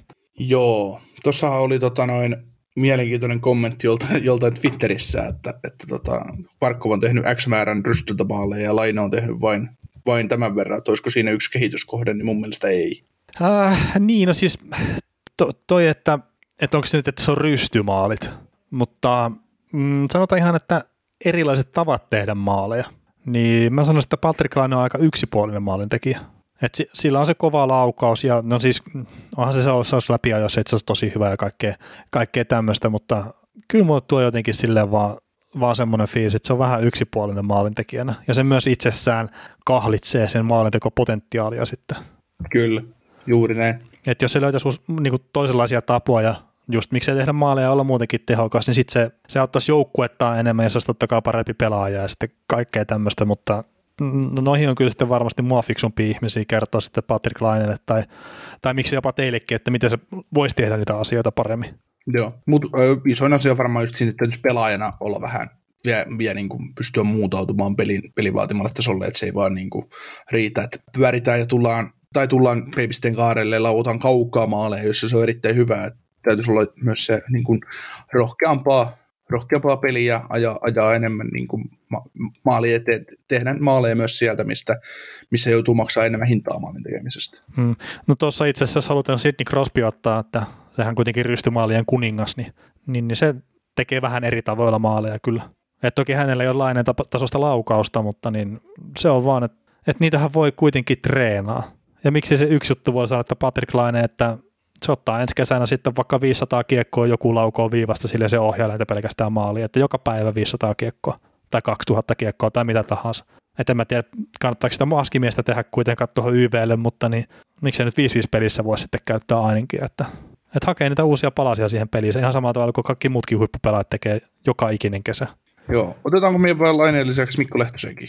No otetaan pikkasen Mikko Lehtosen vielä, vielä kiinni, että äh, hyvin vähälaisesti saanut peliaikaa tuossa, mutta että nyt Dermot loukkaantui, että oliko se puujalka vaan minkä se sai tuossa viimeisimmässä pelissä Vancouveria vastaan, niin, niin ei, ei, ei pystynyt sitä kuitenkaan pelaamaan Dermotti loppuun asti, eikä tule pelaa nyt sitten, no tässä lauantaina kun äänitellään, niin tuu lauantaina pelaaja sitten minkä aikaa se on sivussa, niin Lehtonen tulee saamaan todennäköisesti nyt selkeätä näyttöpaikkaa ja se vaan pitää käyttää hyväksi. Joo, ainakin viime pelissä, kun hän pääsi pelaamaan oli kutospakkina siinä jengissä ja otti just nimenomaan Dermotin, Dermotin paikan, paikan pakistosta, niin sai syöttöpisteen, syöttöpisteen Jack Hymanin tekemään ylivoimamaaliin, mutta ottelussa vain 9 minuuttia peliaikaa, niin kyllähän se, vaikka me Suomessa kuin huudetaan, että ton kaverin pitäisi päästä top 4 ja pitäisi saada kunnon mahis, niin mikä siinä mättää, että sille ei anneta kuin 9 minuuttia, että ei edes tasaisessa pelutuksessa anneta kolmosparissa pelata. Et ykkönen, kakkonen, kolmonen, ykkönen, kakkonen, kolmonen pareina. No siis mä en ole nähnyt Lehtoselta mitään semmoista, että minkä takia sille ei voisi antaa enemmän peliaikaa oikeasti kokeilla sitä. Mutta kyllä mm. se valmentaja varmaan, no voisi kuvitella, että valmentaja varmaan tietää, että miksei se sitä peluta. Niin, niin et, koska et, miksei, miksei niin peruskierrosta, mä sitä sanoin, että ei se välttämättä ylivoimaa tarvitse saada pelata, eikä sitä tarvitse nostaa edes pelaamaan Justin Hall, Jake Massinin tilalle kakkospari, siis sehän olisi täysin idioottimaista, ruvetaan Jake Massinia rankasemaan jostain, mistä ei kuulu häntä rankasta, mutta siis se, että pelutettaisiin se 14 minuuttia perus, peruskierrossa 5 vastaan 5 pelissä, ja sitten kun alivoimat, niin muut pelaa tai pelaa, ja jos kun on ylivoimat, niin ne pelaa, ketkä se ylivoimassa kuuluu pelata, mutta siis se, että tasasta kiertoa edes. Niin, no siis mä en ole yhtään katsonut, että minkä verran esimerkiksi Toronto on pelannut alivoimaa, se peleissä, missä Lehtonen on ollut mukana. Mutta alivoimahan se ei välttämättä kuulukaan pelaa, mutta sitten taas ylivoimaa, että jos sitä ei oteta siihen mukaan, niin en mä oikein tiedä, että miksi se olisi esimerkiksi Dermotin tilalla sitten tuossa joukkueessa ylipäätään. Mm. Että ei siihen nyt varmaan 5-5 peliä tule mitään semmoista niin isoa eroa, se on ihan sama kumpi siellä pelaa. Mutta sitten Lehtonen tuo siihen ylivoimaan jonkunlaisen erilaisen aseen, mitä Dermotilla ei ole kyllä. Mm.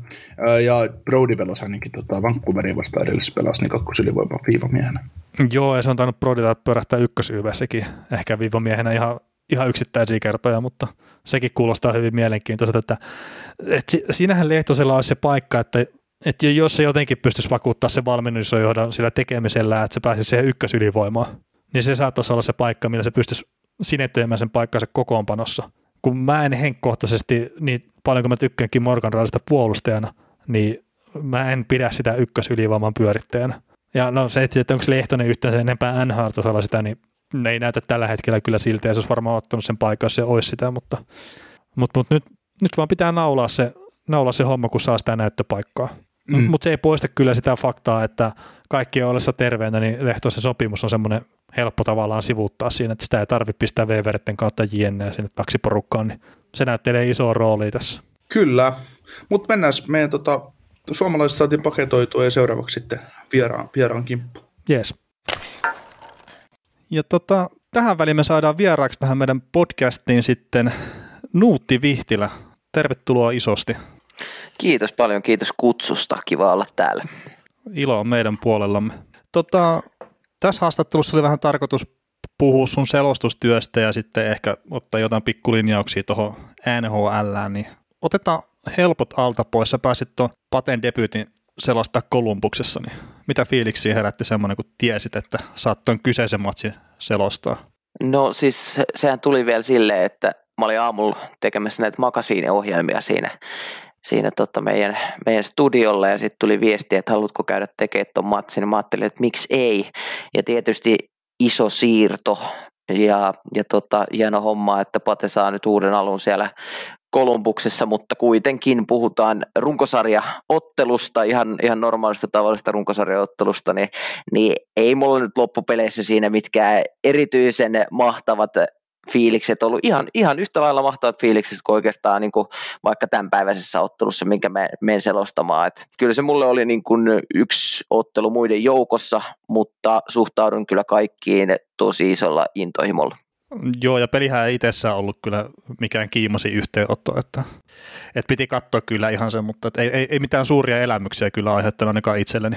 No ei, ei kyllä, ei ollut varsinkaan Kolumbukselta mikään onnistunut show tällä kertaa, että Dallas oli, oli huomattavasti vahvempi porukka tuossa Tuossa noin, ja kyllähän se monesti tuppaa myöskin niin menemään, ikävä kyllä, että silloin, silloin kun on, on ehkä sitten vähän enemmän odotuksia niistä otteluista, että on vaikka joku huippupari pelaamassa ja, ja ajattelee, että tästä tulee ihan fantastinen matsi, niin sitten se voi olla sellainen yksi yksi nyhjäys, et, et, mutta sitten taas vastaavasti niin jokaiselle pelille pitää antaa mahdollisuus että jos otetaan vaikka, mulla on ollut otteluita vaikka KHL tuolta häntä päästä ja ajattelee, että ei helkkari, että nämä joukkueet on pelannut kyllä niin huonosti, mutta pitää antaa niillekin mahdollisuus, ne voi tarjota huikean näytöksen, että tämä on kyllä mielenkiintoista.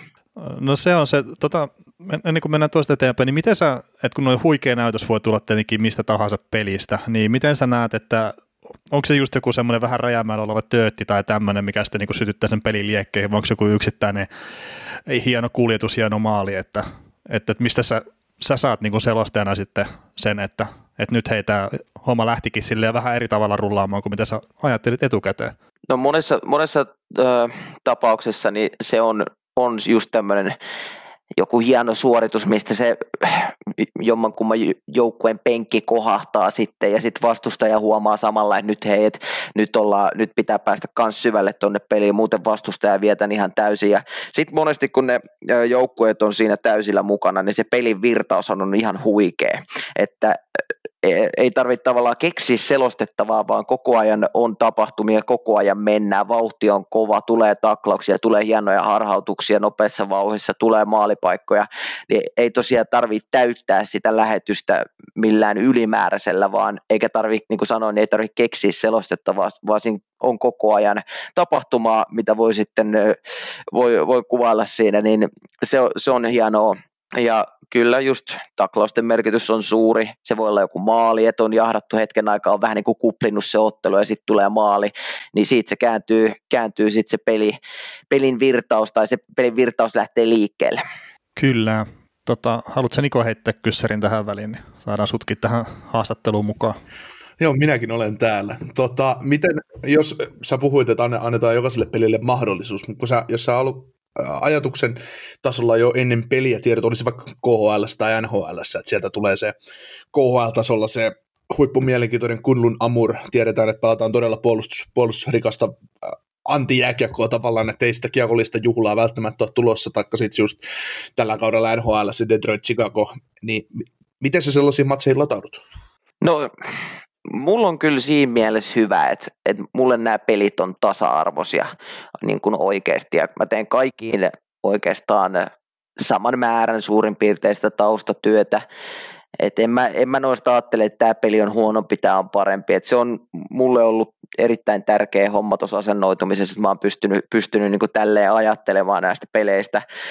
Mutta justiin, mulla oli viime kaudella Detroitin peli, ja niillä oli silloinkin mennyt todella huonosti niin kuin menee nytkin, niin vähän pyrki perkaamaan ne ottelua taustoja, mitä on tapahtunut tässä vuosien varrella, miksi ollaan ajauduttu tähän pisteeseen. Ja sitten niin kuin tarkasteli niitä pelaajia, että miten niillä on kulkenut, miksi tolle ei ole kulkenut, että sieltä haki niitä mielenkiintoisia asioita. Ja kyllähän niitä jokaisesta NHL-porukasta löytyy, löytyy KHL-porukastakin niitä mielenkiintoisia asioita, mihin sitten tarttua kiinni, jos se peli sitten ei itsessään tarjoakaan sitä, sitä niin kuin näytelmää niin kyllä sieltä, kyllä sieltä löytyy, sieltä löytyy juttuja, sieltä löytyy tarinoita, että e, ei, ja vaikka peli, pelikin sitten olisi lopulta huono, niin jokaisesta selostuksesta ollaan läpiselvitty tähän mennessä keinolla tai toisella ja äh, ihan, ihan suht kuivin jaloin.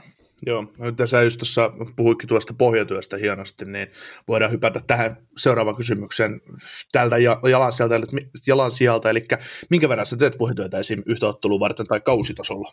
No kyllähän siis pohjat, pohjatyötähän sitä tapahtuu ihan koko ajan. Tämä on aika lailla 24 kautta 7 ammatti, mutta yhtä ottelua kohden Mä oon aina sanonut näin, että kyllä menee niin kuin enemmän aikaa kuin siihen itse selostukseen niin heittämällä, mutta en, en mä osaa nyt tarkkoja raameja ihan sit kuitenkaan sille, että kuinka paljon se tarkka pohjatyö yhtä ottelua kohden on, mutta mä teen samat taustatyöt, eli mulla on, mulla on tämmöiset bukkerit, eli siinä on jokaisesta pelaajasta semmoinen infoboksi, siinä on tilastot ja siinä on entisiä joukkueita, siinä on niistä vähän sellaista faktatietoa, niin kaikista niistä on, on samat tehtynä. Ja sitten kun kerran siitä joukkueesta, otetaan vaikka Detroit, mulla on Detroitin peli ollut, mä oon kerran sen bukkerilistan tehnyt, niin ensi peliin mun tarvii päivittää se. Ja sitten on tämmöinen, minkä mä sitten ihan itse asiassa lyijykynällä ruutupaperille rustailen, niin siinä on semmoinen, miten viime ottelut on mennyt, ketkä on ollut kuumia pelaajia, ketä kannattaa seurata, ja sitten vähän ympyröidään niitä sieltä paperilta ja näin poispäin, mutta äh, ihan tarkkaa sellaista tuntimäärää en osaa sanoa, mutta väittäisin, että puolet enemmän menee taustatyöhön kuin itse otteluun, tälleen suurpiirteisesti, ja sitten kyllä se on vähän niin, että sitä taustatyötä tehdään sen verran, että tuntee olevansa valmis menemään siihen kyseiseen selostukseen. Joo, NHL-peleissähän sullahan on mahdollisuus tulostaa esimerkiksi se jokainen, jokaiseen otteluun liittyvät ää, ne pikkufaktat, eli Game notes. Niin, game, game notesit, missä on sitten se, sit se loppu, loppuosassa on aina se, että nyt vaikka heitellään nyt vaikka, että Mikael Kralund on tehnyt uransa aikana lokakuun, joka, joka, joka lokakuussa esimerkiksi yhteensä 24 tehopistettä tai jotain muuta vastaavaa, ja joka kerta kun Kralund on tehnyt Dallas Starsia vastaan maalin, niin, niin, niin näistä Nashville on voittanut viisi, viisi peliä ja hävinnyt neljä tai jotain muuta vastaavaa. Näin nyt on ihan päästä revittyä, mutta tämmöisiä pikku jippoja sieltä saa aina mukaan. mukaan. Joo, mutta to, to, toihan on varmaan meillekin silleen, että että just kun tekee pohjatöitä, niin meillä varmaan jää osa, tai niin kuin jää aina itse asiassa jotain juttuja käyttämättä, just mitä me jaksoja varten ollaan tehty, tai etenkin joukkueen varten, niin kaikkia juttuja ei tule käytettyä, mitä on sille itselle ranskalaisella viivalla tai muuten nostanut ylös, niin onko sulla Jan joku harmittaa ihan, että sä et ole päässyt vaikka jostain pelaajasta kertoa jotain pikku knoppitietoa, että hei, tämmöinen juttu on, kun siinä ei ole sitten pelissä tullut luontaisesti mitään semmoista paikkaa sitten kertoa sitä kyseistä infoa vai? No tota, ei mulla, mulla ei kyllä tule nyt yhtä tällaista niin isoa, isoa mieleen, mikä olisi jäänyt harmittaa. Että kyllä sitten jos on oikeasti semmoinen juttu, minkä ihan väkisin haluaa haluaa kertoa, niin kyllä sille sitten löytää sen ajan ja paikan sieltä, Mut, mutta tota, joo, kun jokaisesta pelaajasta on, on tehty, mä oon itse siis tehnyt ne, ne tota mun omat henkilökohtaiset game notesit, niin siellä on tosi paljon tilastotietoa. Siellä on vaikka, että okei, tämä on pelannut Harvard, Harvardin yliopistossa NCAA-sarjassa ja tehnyt siellä hyviä tehoja, ollut, ollut Hobby Baker ehdokkaana ja näin poispäin. Ja tosi paljon sellaista mielenkiintoista faktatietoa on jokaisesta pelaajasta niin jos lähtee sillä asenteella siihen selostukseen, että mä kerron nyt nämä ihan kaikki, mitä mä oon tänne kirjoittanut ja tehnyt taustatyötä, niin sit siinä ei muuta teekään sen selostuksen aikana, kun kerron niitä sun omia taustatöitä. Ja NHL on niin kova tempo ja kova sykli siinä pelissä, niin ei siinä ihan hirveän pitkään romaani ehdi kertoa oikeasti ennen kuin taas kiekko on jäässä ja pitää keskittyä siihen, että mihin se lätkä liikkuu seuraavaksi. Sehän muuten liikkuu siellä aika nopeasti, että sinne ei voi ihan hirveän montaa kiekon siirtoa missata tai sitten saattaa olla tilanne, että se missaat seuraavaksi maalin ja sä et on nähnyt ennen sitä, mitä tapahtuu, kun sä tihrustat sieltä omista papereista, että miten, miten muut, missä, missä Joe Toton pelasi 98 ja näin. Ymmärrätte, mitä tarkoitan? Joo, kyllä, kyllä. Ja, ja pelihän se pitää olla, olla kuitenkin keskiössä, eikä se, että pääsee itse prassaille sitten jollakin taustatiedolla, mikä on sattunut jostain löytää. Joo, joo, kyllä se peli on, peli on aina se pihvi ja siihen mä oon aina pyrkinyt keskittyä, että mä selostan, selostan peliä, se on se mun pääasia ja sitten muut on, muut on ekstraa. Kyllä. Hei, mitä polkua sä ylipäätään itse päätynyt selostajaksi, että oot sehän koulun penkiltä ponnistanut sinne vai miten, miten jos joku nyt meidän kuuntelijakin miettii, että miten pääsisi, pääsis Nuutti Vihtiläksi Nuutti Vihtilän paikalle, niin, niin, niin miten sä oot päätynyt niin. tuohon nykyiseen paikkaan? No mä heitän sellaisen nopean riikäpin tähän, niin tota, jääkiekko on kiinnostanut niin pitkään kuin mä vaan muistan, että mä oon oppinut lukemaan ja kirjoittaa jääkiekkokorttia ja jääkiekkolehtien avulla ja on keräillyt niitä pienestä pitäen ja sitten pelannut totta kai jääkiekkoa. Pelaan itse asiassa edelleen vielä kolmostivari tasolla lätkää ja se on niin kuin ollut mulle se henki ja elämä toi lätkä ja sitten kun oikeastaan tämmöiset totisemmat junnupelit loppu ja siinä tuli sitten armeijaan meno niin, ja lukio oli päättynyt, niin tuli mietittyä siinä, että mitähän tässä nyt sitten rupesi oikeasti niin kuin touhuumaan. Ja hetken aikaa kävin myymässä siinä sitten noita kattoja ja se ei ollut kyllä sitten yhtään mun homma. Ja sitten niin, niin siinä tuli tämä mä rupesin silloin samoihin aikoihin selostaa Heinolan peliittojen pelejä, mikä sitten vähän niin kuin monen mutkan kautta tuli, että mennään nyt kokeilemaan, että ei mulla nyt oikein ole muutakaan, että lähdetään nyt testaamaan tuota selostuspuuhaa. Ja no se imasi aika nopeasti sitten mukaan, että olisiko pari-kolme peliä tehty, niin mä ajattelin, että tämä on nyt niin, niin tosi hienoa puuhaa, että pitää lähteä jotenkin, jotenkin nyt opiskelemaan. Ja mä hain tuonne Laajasalon-opistoon, mä olin siellä vuoden 2016, sitten siinä Laajasalon kanssa samoihin aikoihin mä selostin Espoo Unitedissa Mestistä, Laisalon lopuilla mä kävin työharjoittelussa Viasatilla ja kävin tekemään silloin demo NHL-selostuksen ja silloin ei sitten kuitenkaan vielä siitä paikkaa Viasatilta auennut, mutta oikeastaan vuosi siitä sen jälkeen niin Harjola Niiro soitti, että tutko tekee yhden KHL-pelin.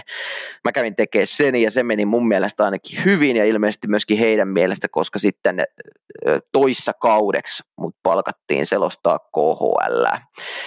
Et näin, näin, näin, se tarina on mennyt, että oma epäonnistunut jääkiekkoura taustalla ja, ja sitten kun, sit kun on niin, niin lätkä, lätkäintohimoinen tyyppi, niin eikä oikeasti, mä en nähnyt itteeni missään muualla duunissa kuin jääkiekon parissa. Mä mietin siinä, että onko se valmentaminen vai onko se tuomarin hommat vai mit, mitkä ne on nyt tässä näin, niin, niin en mä ajatellut oikeasti, että musta selostajaa tulisi, mutta selostaminen on toisaalta kiinnostanut kyllä aina, ja on sitä pikkupoikana omissa pihapeleissä tehnyt, niin varmaan silloin teki jo vähän tällaista taustatyötä, että et vähän niin kuin vahinkojen kautta selostajaksi, mutta tosi hyvä, että näin, näin kävi. Onko teillä tota, esimerkiksi Viasatilla, kun sä oot, sä oot töissä, niin onko, teillä, onko sulla esimerkiksi työsopimus ottelukohtainen vai onko sä niin kuukausipalkalla töissä? Mä oon ottelukohtaisella sopimuksella duunissa. Ja meillä on sitten sellainen tietynlainen sopimus, että kuinka paljon niitä otteluita pitää, pitää niin kuin kaudessa tulla ja se saattaa, se saattaa sitten vähän, nyt varsinkin kun tämä koronatilanne on ollut tässä, niin se on vähän aaltoillut, mutta, mutta nyt, mennään, nyt mennään tämän tilanteen mukaan ja tämä, tämä nyt, nyt on tällä hetkellä on hyvä tilanne. No mutta ihan hyvä, että tavallaan sait sen paikan, sinne KHL-selostuksen kautta ja sitten käytit sen hyväksi, että vähän niin kuin jääkiekko mm. että paikka kun tulee, niin pitää tehdä se maali ja onnistumisia, niin sitten valmennusjohto niin. kiittää.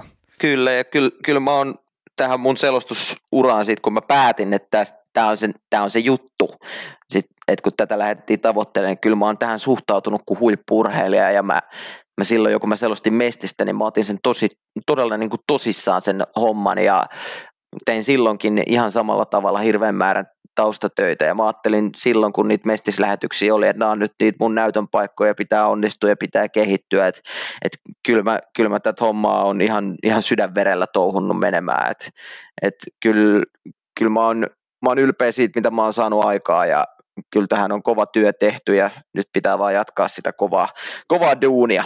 Joo, tuossa on vähän sam- sama niin kuin kaikissa tällaisissa hommissa, että jos sä oot, oot sä sitten jääkiekkoilija tai jääkiekkoselostaja tai mitä liian yrittäjä tai mikä muu, niin mm. ihan se on ihan turhaa niin kuin lähteä edes miettimään sellaista, että, että, tota, että joku asia ei olisi mahdollista saavuttaa, vaan kun tekee tarpeeksi duunia, niin kyllä niitä, kyllä niitä mahdollisuuksia ja paikkoja tulee, ja yleensä sottuu käymään niin, että kun sä teet tarpeeksi hyvää duunia, niin kyllä ne, joskus ne ihmiset sut löytää sit, ketkä vie sua sit taas eteenpäin, että et hyville tyypeille tulee aina hyvät ihmiset eteen, ketkä sut auttaa sit eteenpäin. No näin, näin mäkin uskon kyllä, ja mä olin silloin valmistautunut, että, että mä teen kymmenen vuotta jotain muita selostuksia vaikka, vaikka tässä, että et niinku si, siinä, tämä Viasat oli mun unelma, että sinne mä halusin päästä.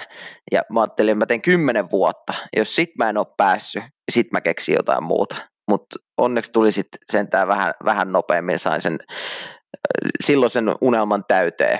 Joo, no se on, se on tosi hieno ja on se sillä, jos niinku peilaa mun ja Nikokin kautta tätä hommaa, että taitaa neljäs nyt olla, kun tehdään podcastiin ja nyt tämä vasta niin rupeaa jollain tavalla ottaa oikeasti tuulta alleen. Niin, niin on tässä jonkun verran töitä tehty ennen sitä, mutta että sen tekee ihan mielellään, kun on se laji, mitä rakastaa, niin siinä taustalla, mikä, minkä takia sitten haluaa tehdä tätä hommaa. Kyllä, kyllä, just näin. Mutta tota, mitä sä haluaisit itse vielä saavuttaa selostajana? Öö, mä haluaisin saavuttaa selostajana tietysti nyt nämä kliseiset vastaukset tähän kärkeen. Mä haluaisin saavuttaa sellaista kestävää kehitystä selostajana ja, ja tota, tulla entistä paremmaksi. Mutta kyllä Antti Mäkinen on NHL-selostamisen suhteen asettanut Suomessa riman, riman tosi korkealle ja tehnyt juttuja, mitä muut, muut ei sitten välttämättä ehkä ole tehnytkään, niin kyllä mullakin ne Stanley, Stanley Cupin selostaminen paikan päällä, niin se on, se on se yksi juttu, mitä haluaisin päästä tekemään kanssa, mutta kyllä mä haluan myöskin, että entistä enemmän pelejä, entistä enemmän näitä selostuksia ja, ja tälleen. Ja pystyisi pitkän uran tekemään tässä NHL-jääkiekkoilun ja myös KHL, joka on mulle myöskin rakas sarja, niin myöskin KHL parissa pääsisi tekemään pitkän uran.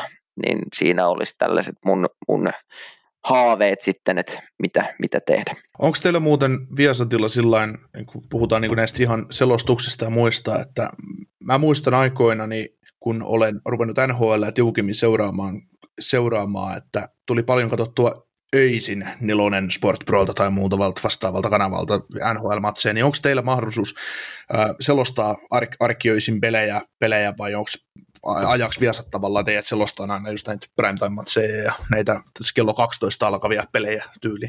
Kyllä, kyllä se on, tota, tämä primetime on nyt se, mihin, mihin on sitten panostettu, niitä on niin paljon näitä primetime-otteluita, että niihin se panostus sitten on, on siirretty ja ja tota, kyllähän mäkin tuossa nyt te, tein sen yöpelin, kun se oli Patrick Laineen ensimmäinen matsi Kolumbuksessa, että sitten se vaatii vähän tällaista spesialiteettia, että selostetaan yöllä, ja tietysti myöskin pudotuspeleissä tulee niitä yöselostuksia tehtyä. Mullakin useampi yö tuli silloin kuplan aikaa valvottua, mutta runkosarjan aikana niin keskitytään noihin primetime-otteluihin, että se on parasta aikaa pääsääntöisesti kuluttajalle ilme, ilmeisesti sitten seurata, vaikka näitä yökyöpeleitäkin meillä täällä Suomessa riittää. Joo, se voisi kuvitella kyllä, että kymmenesosa on maksimissaan yöllä niitä katsojia sitten, jos vertaa primetime-peleihin. Että vaikka, niin. vaikka jääkeikko on todennäköisesti parempaa siinä, kun ne pelataan paikallisesti oikeita aikaa ja näin, niin siltikin se, että suuri osa meistä tekee töitä, niin ei oikein voi yöllä katsoa sitten Niin, ja kyllä pitää myös muistaa se, että myös selostajilla on asioita, joita heidän, heidän pitää hoitaa et välillä päivällä. Et, et, et, kyllä mä periaatteessa niin olisin valmis siihenkin, että, että oltaisiin siellä öisin. Ja mä tykkään, tykkään selostaa tosi paljon, mä tykkään tehdä paljon hommia, niin voimme sinne mennä, mutta äh, ky, kyllä niin, tota, on se välillä kiva nähdä myös sitä auringonvaloa. Joo, se on etenkin tälleen talvella. No nyt mennään vähän pitempään suuntaan päivän kanssa, mutta tuossa etenkin joku joulukuu, niin se on niin synkkää aikaa kyllä, että, että siinä jos sattuu nukkua sen pari tuntia, kun on valosaa, niin se on sitä pime- niin. pimeyttä koko ajan. Kyllä, kyllä. Hei, miten sä koet tuon selostajaroolin? Sä vähän otit ehkä siihen jo kiinnikin, mutta että koet sä, niin kuin, että sä oot tunnelman luojana siellä vai tarinan kertojana vai just enemmän just se, että sä kerrot vain niistä tapahtumista, mitä siellä tapahtuu siellä jäällä? Vai onko sulla joku muu vielä tähän, että miten sä koet oman roolisi siinä? No vähän miksaus noita kaikkia, mitä sanoit, että, että se, se viimeisin, minkä sanoit, niin se on se tärkein. Öö, ja sitten myöskin, myöskin se tunnelman luominen tulee siinä ihan samalla, ja niin kuin tulee myöskin tämä tarinankertoja homma. Öö, mä oon pyrkinyt selostajana siihen, että mulla on tosiaan se peli, mihin mä keskityn ja niihin tapahtumiin, ja sitten se, mä tuon siihen siihen lisää sit sopivissa kohdissa just näitä knoppitietoja, tarinoita, muuta vastaavaa.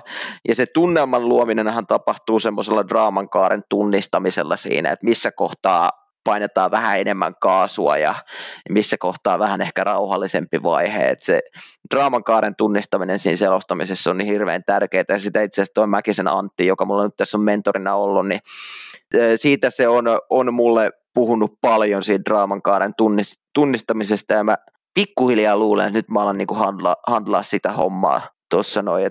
Mutta asiallinen, rauhallinen selostustyyli, siitä mä tykkään, ja sitten kun on paikka, niin sitten antaa, antaa tosiaan palaa ja painaa kaasua siinä kohtaa. Niin, tämän mä oon itse todennut hyväksi, ja siitä on myöskin ilmeisesti joku saattanut ihan joskus tykätäkin. Niin tämä on se mun, mun tyyli, ja kun on oman tyylin löytänyt, millä tehdä, niin ei sitä ihan hirveästi kannata lähteä myöskään sit sorkkimaan. Tietysti pitää, pitää pystyä muovautumaan jonkun verran, että jos mä nyt meinaan selostaa vaikka samoihin ikiin, mitä tuolla on ne mertarannat ja JP-jalot, niin kyllä mun vähän pitää varmaan jossain kohtaa muovautua, mutta, mutta se oma tyyli kuitenkin pääpiirteitä pidetään siitäkin. Joo. Mitä sulla, tota, jos sä katsot esimerkiksi NHL-matseja, vapaa-ajalla ja tietysti pohjatyötä tehdessä, niin onko sulla NHL, NHL-puolella semmoisia omia suosikkiselostajia, kenen, kenen tarinankerrontaa sä tykkäät kuunnella? No ei mulla mul ei kyllä varsinaisesti tuu sieltä niin kuin lemppareita, että ihan, ihan mä muutaman tiedän niin kuin nimeltäkään, että et, eh, en mä silleen niitä selostajia silleen erityisesti fanita, mä, mä kuuntelen niitä ja, ja välillä on silleen, että tämä on hyvä ja tämä ei nyt ehkä ole sitten niin mun makuun ja kyllähän siellä monella on just näitä, näitä omia, omia lausahduksia ja sun muita ja näin, mutta sitten se Rick Channeret, joka on Buffalo Sabres, niin siitä mä ty- tykkään, kun se on, se, on, se on jo niin vanha, vanha mies ja se on ihan legenda, niin se nyt on omalla tavallaan sitten semmoinen yksi mun, mun suosikki, jos, jos nyt nostetaan esiin joku sieltä, mutta Suomessa mulla on J.P. Jalo ollut aina ketä mä oon tykännyt seurata ja varmaan kun on joskus ensimmäisiä NHL-pelejä kattonut, niin JP selosti silloin ja sitten tietysti niin kyllä Antti Mäkinen on mulle tosi iso esikuva ollut tässä vuosien varrella ja nyt tietysti työkaveri, mutta kyllä hän edelleen mulle on esikuva. Joo, siinä oli hy- hyvä tähän Rick Channerettiin liittyen. Katsoin tuossa varmaan viikko aikaa Buffalo kotona New Rangersia vastaan ja, ja Rick Generetti puhuu, puhuu just niin kuin aina, että Jack Eichelillä on kiekko ja hän syöttää uh, Victor Ulofsonille ja sitten kun kiekko päätyy Rangersille, niin that's this Rangers player. Joo. Nyt mä alkaa huokumaan se, että ei alkaa olla vähän vanha, kun just ehkä Panarinin ja Brendan Lemieuxin sieltä, kun kävi antamassa S- muutaman taklauksen, että se tunsi ne nimeltä, mutta sitten siellä oli aina Rangersin puolustaja, Rangersin pelaaja. Joo, si- silloin, silloin kilometrejä jonkun verran ta- taustalla, mutta se on, mikähän, mikähän Buff- Buffalon peli se oli, kun mä tota, selostin sitä ja sitten mulhan kuuluu siis toi selostusraita, jos mä haluan, niin mulla kuuluu se korviin sit siinä oman selostuksen aikana, niin, niin siinä aina vähän pystyy silloin sitten kuuntelemaan, mitä siellä Pohjois-Amerikan päässä höpistää, niin se Rick Jenneret, niin, niin kyllä, kyllä mä siinäkin huomasin, että ei ehkä nyt ihan ollut paneutunut niihin vastustajien pelaajiin, mutta onneksi, onneksi tällä kaudella kohdataan mitä, mitä kahdeksan kertaa aina yksi vastustaja, niin ehkä siinä alkaa kauden mittaan sitten tarttumaan jäämään päähän noin, että ketä siellä vastustajan puolella on, mutta se on ihan huikea seppä ja se on tehnyt pitkän uran, niin pakko, arvostaa ja nostaa hattua kyllä. Joo, nostetaan, nostetaan tässä sen verran, sen verran, että jos meidän, jostain syystä meidän kuulee ei tiedä, että kuka on Rick Janneret, niin pistäkää Mayday tonne YouTubeen, niin sitten alkaa löytymään, että kuka on, kuka on Janneret. No, en, mä, mä, luulen, että se, se vaan koijaa teitä, teitä molempia, että se ihan tahallaan jättää sanomatta ne pelaajien nimet, vaikka se tietää sen, että, että silleen nostaa niin. Buffalon pelaajia vähän korkeammalle. Joo, to, tosta, tosta, tuli hyvä, just kun sitä peliä katsoin, mä pistin Antille viesti, viestiin sen matsin jälkeen, että pappas, pappas aiheuttaa provosointia ihmisissä ja selosta seuraava jokareiden peli niin, että, että sano jokareiden pelit nimeltä ja, ja puhu Torpeidon pelaajista ja Torpeidon puolusta ja Torpeidon hyökkääjä. ai, ai, ai, ai, koska, koska Antillekin on vähän käynyt, käynyt sitä tota, ihmisten tai jääkiekkofanien puolella sitä, että ää, luen paljon sitä, että kuinka paljon Antti saa esimerkiksi negatiivista palautetta hänen selostuksistaan, vaikka nyt tähän suun liity, että, että taas olisi yksi hyvä tapa saada provosointia aikaiseksi, että selostaa tie, tietyllä tavalla niin kuin ärsyttääkseen kuulijoita hieman, mutta sä voit mutta käyttää tuota joskus. Että. Tämä Severstalin pelaaja saa kiekko. Joo. Tai entäs, entäs jos yrittää selostaa silleen jotain Jukolan viestiä, että kuiskailee siellä vaan niitä? Niin, se, se, eikö toi kai kunnas kokeillut vähän lätkäs joskus aikanaan sitä kuiskaamistyyliä? En tiedä, en tiedä, en tiedä miten toimii sänärissä, kun siinä on ihan, ihan kliimaksi päällä. Boston Bruins painaa tota Philadelphia vastaan ihan hui, huikeita erää, niin sitten kuiskailee se Pasternak.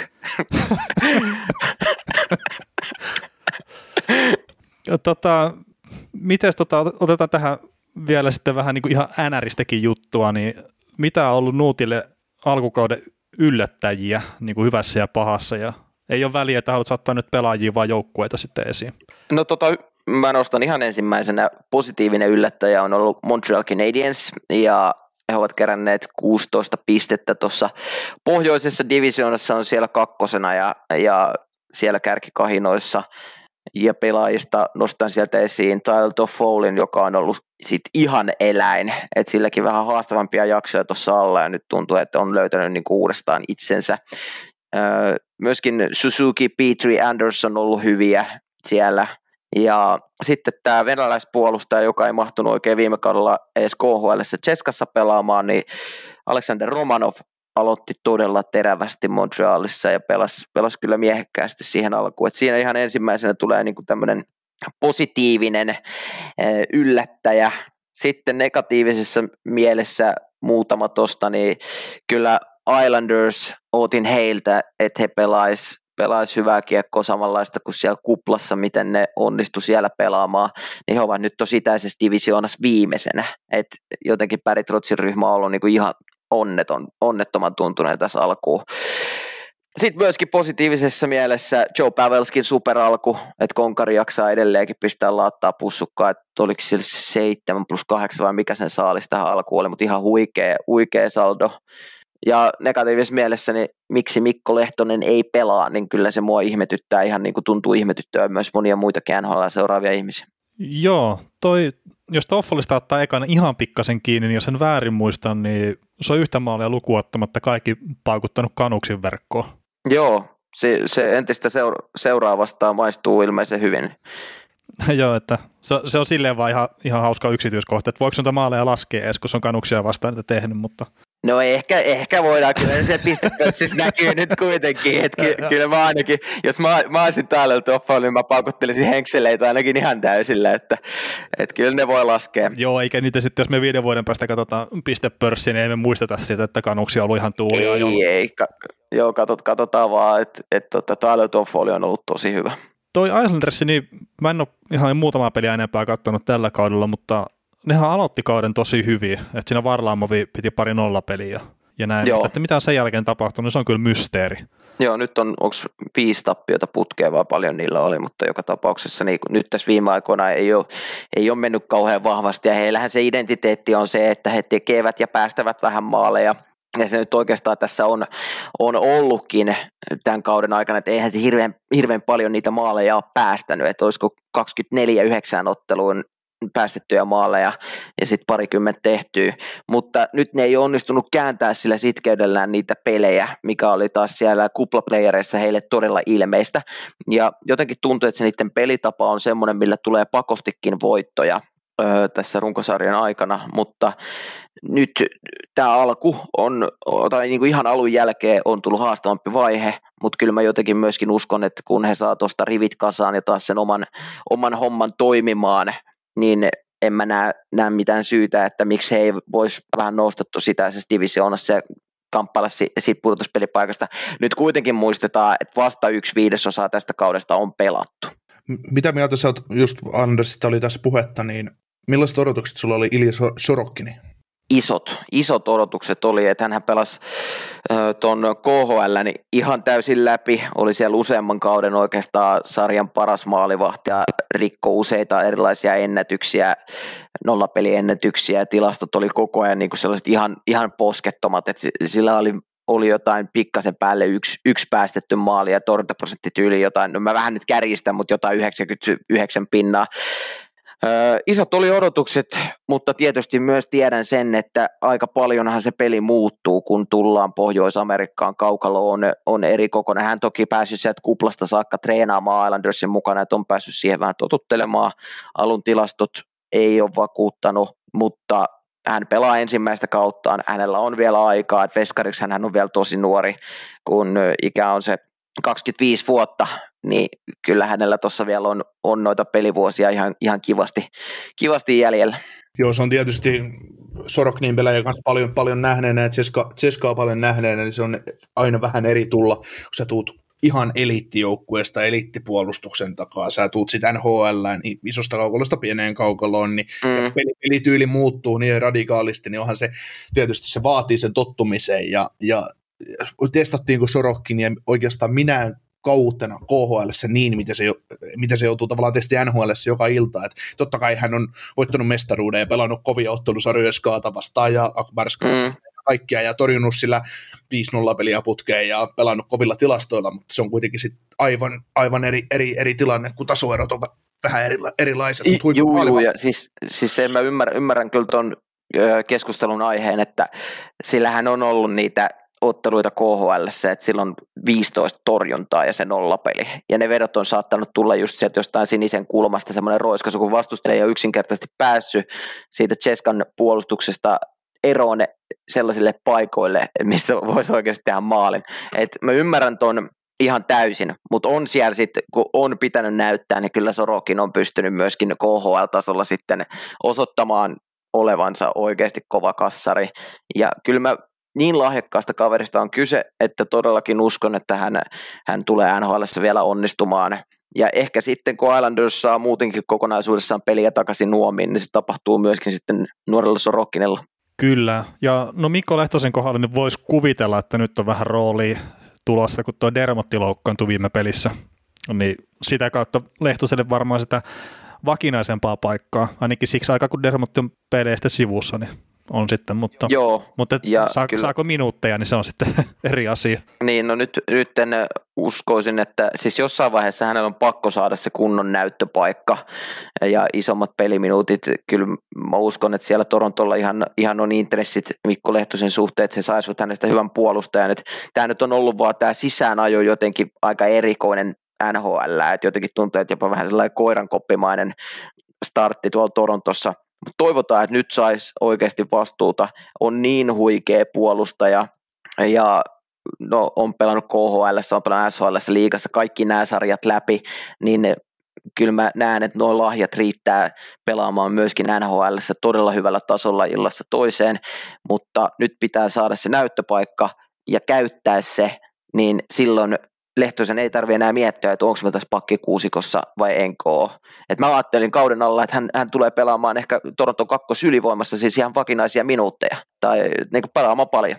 Joo, me itse asiassa Nikon kanssa keskusteltiin tuossa joku pari jaksoa sitten läpi, että minkä takia Lehtonen ei mahtunut Toronton avauskokoonpanoon. Ja se on siis varmasti on sitäkin, että ne haluaa ottaa rauhallisesti sen kanssa ja sitten, että onko se riittävän hyvä valmennuksen mielestä, niin no sitähän me ei tiedetä mitään, mutta sopimustekniset asiat on iso juttu ollut siinä. Et kun siellä on niin kuusi puolustajaa, millä on yksisuuntainen soppari, niin ne haluaa niitä varmaan laittaa veivereihin. Sitten siellä oli, oliko se Aaron Dale, oli se kolmas maalivahti, miten ne roikotti mukaan, sitten on palkkakattotilanne, niin sekin on vaikuttanut hirveän paljon siihen, että Lehto on ollut helppo pistää sinne taksiporukkaan. Kyllä, se on ihan, tuo on ihan totta, ja, mutta silti mua ihmetyttää se, että joku Zach Bogosian, niin en mä tiedä, onko sillä oikein mitään lisäarvoa, mitä, mitä tuoda siihen porukkaan. Et, mä ymmärrän nuo sopimustekniset asiat tietyllä tavalla, mutta se, että onko sitten sen takia jollain mandaattipaikka kokoonpanossa, niin eikö toi nyt ole vähän, vähän tyhmää? Niin, no kun mä itse näen ja mä uskon, että Niko allekirjoittaa sen, että Bogosin on siellä pudotuspeleissä, niin ne tarvii sitä kovuutta, sitähän tuossa ryhmässä ei ole ollut. Ja, mm. ja sitten itse asiassa mun mielestä jos niin heittää toiseen joukkueeseen pikkupeilauksen, niin me nähdään Vancouverissa nyt sitä tosi paljon, että se ei ole pelkästään sitä jalalla puolustamista ja mailalla puolustamista tuo NHL tänäänkään päivänä vielä. Niin. Vaan siellä pitää olla myös sitten näitä NS-lihapäitä, mitkä sitten hoitaa sen puolen. No joo, kyllä, kyllä, se niin kuin, kyllä näillekin koville pelaajille on vielä oma tilauksensa ja totta kai mestareistahan tykätään aina. Zach Bogosian voitti Stanley Cupin just tuossa, toki ei ihan hirveän isossa roolissa, mutta mm, silti mä, mä puolustan mun näkökantaa aina mieluummin Mikko Lehtonen kuin Jack Pokoisen, ja mä en nyt tuu vaihtaa tätä, sä et, ei, sä et pysty myymään mulle tätä ideaa niin nyt tota mitenkään, että kyllä mä haluan sen Mikko Lehtosen sinne pelaamaan, ja äh, Jack Pokoisen edustaa sitä pelaajatyyppiä, josta mä en oikeasti ihan kauheasti tykkää, Joo, ja se, just tätä liha, lihapääosastoa. Joo, ja siis poistuva oleva pelaajatyyppiä ja kaikkea, mutta mä sanoisin, että se taistelee eri pelipaikasta, että se pitäisi se Dermotti sieltä sivuuttaa, tai sitten Raili, mitä ei tule tapahtuu.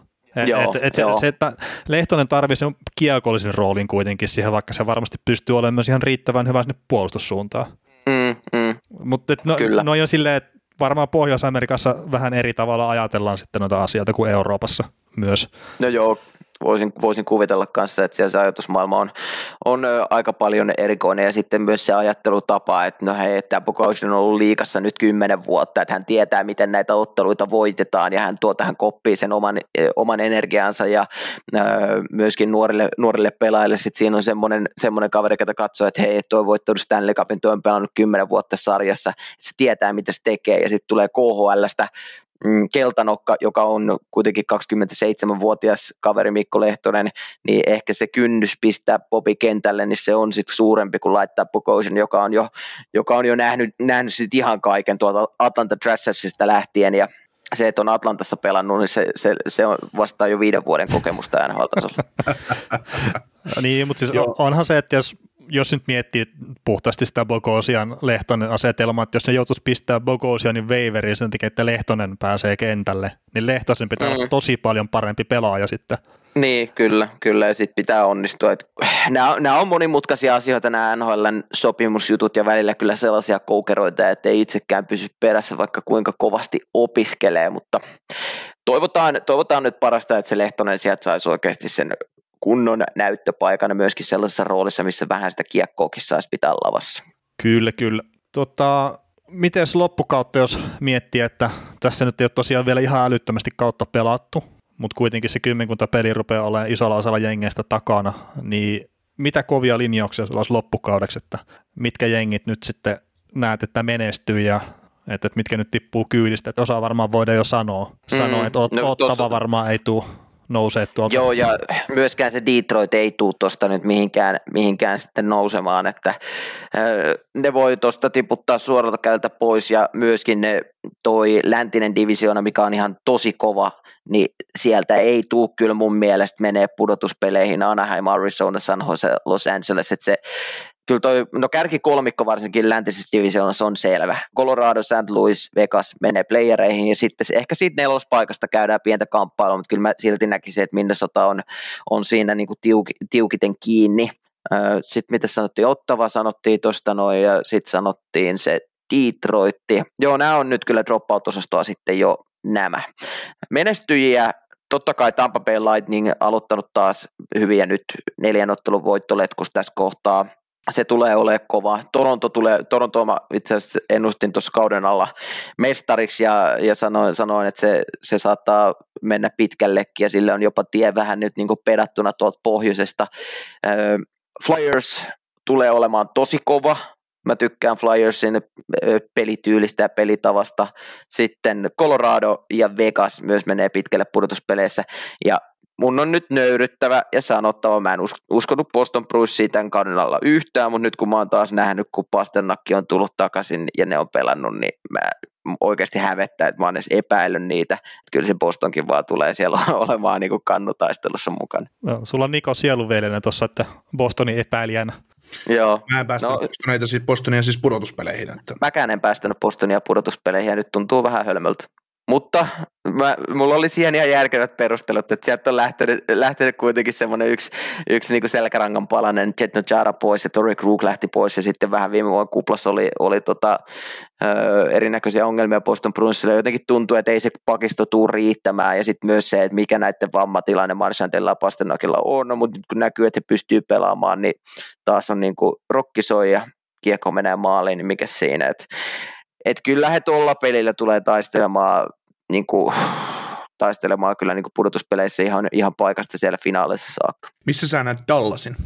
No Dallashan aloitti siis tosi pirtsakasti ton 7-0 voitto ja muutenkin se alku oli niin kuin tosi hyvä, mutta jotenkin siis mä, mä, mä ihan tykkään siitä porukasta, tietyllä tapaa, mutta esimerkiksi viime kaudella, kun ne meni finaaleihin, niin nehän, nehän niin kuin horjahteli suuntaan jos toiseen ja niin kuin pystyi silti ottaa niitä tarvittavia voittoja menemään ottelusarjoista jatkoon, vaikka ei olisi ehkä niin kuin edes pitänyt. Mutta mä näen Dallasin pudotuspeleissä, mutta en missään nimessä näe, että ne tulisi menestymään ihan hirveän paljon, että et siellä on nyt tässä alussa ollut, Joe Pavelski ollut kova ja muutenkin ehkä vähän tällainen suonenvetomeininki, mutta ehkä sitten on vielä vähän, esimerkiksi Roope Hintz on tällä hetkellä ykkössentteri, niin vaikka loistava pelaaja, niin ehkä vielä on kapeat harteet siihen, että pitäisi kantaa tuo joukkue niin kuin pitkälle. No joo, siis Hintzistä just tota samaa juteltiin, että ei sen pitäisi olla mm, niin kuin Stanley Cup-mestaruutta hakeva joukkue ykkössentteri. Niin, että, vaikka on tosi hyvä pelaaja. Niin, niin ja siis eihän tuolle tasolle pääse huonot pelaajat, että se on myös fakta.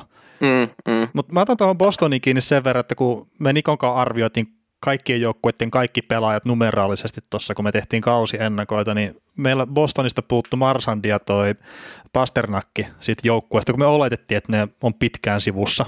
Niin se oli se Joo. kokonaisuus, oli mennä siellä 16 siinä, eli just puolustuspelien Kint Hall.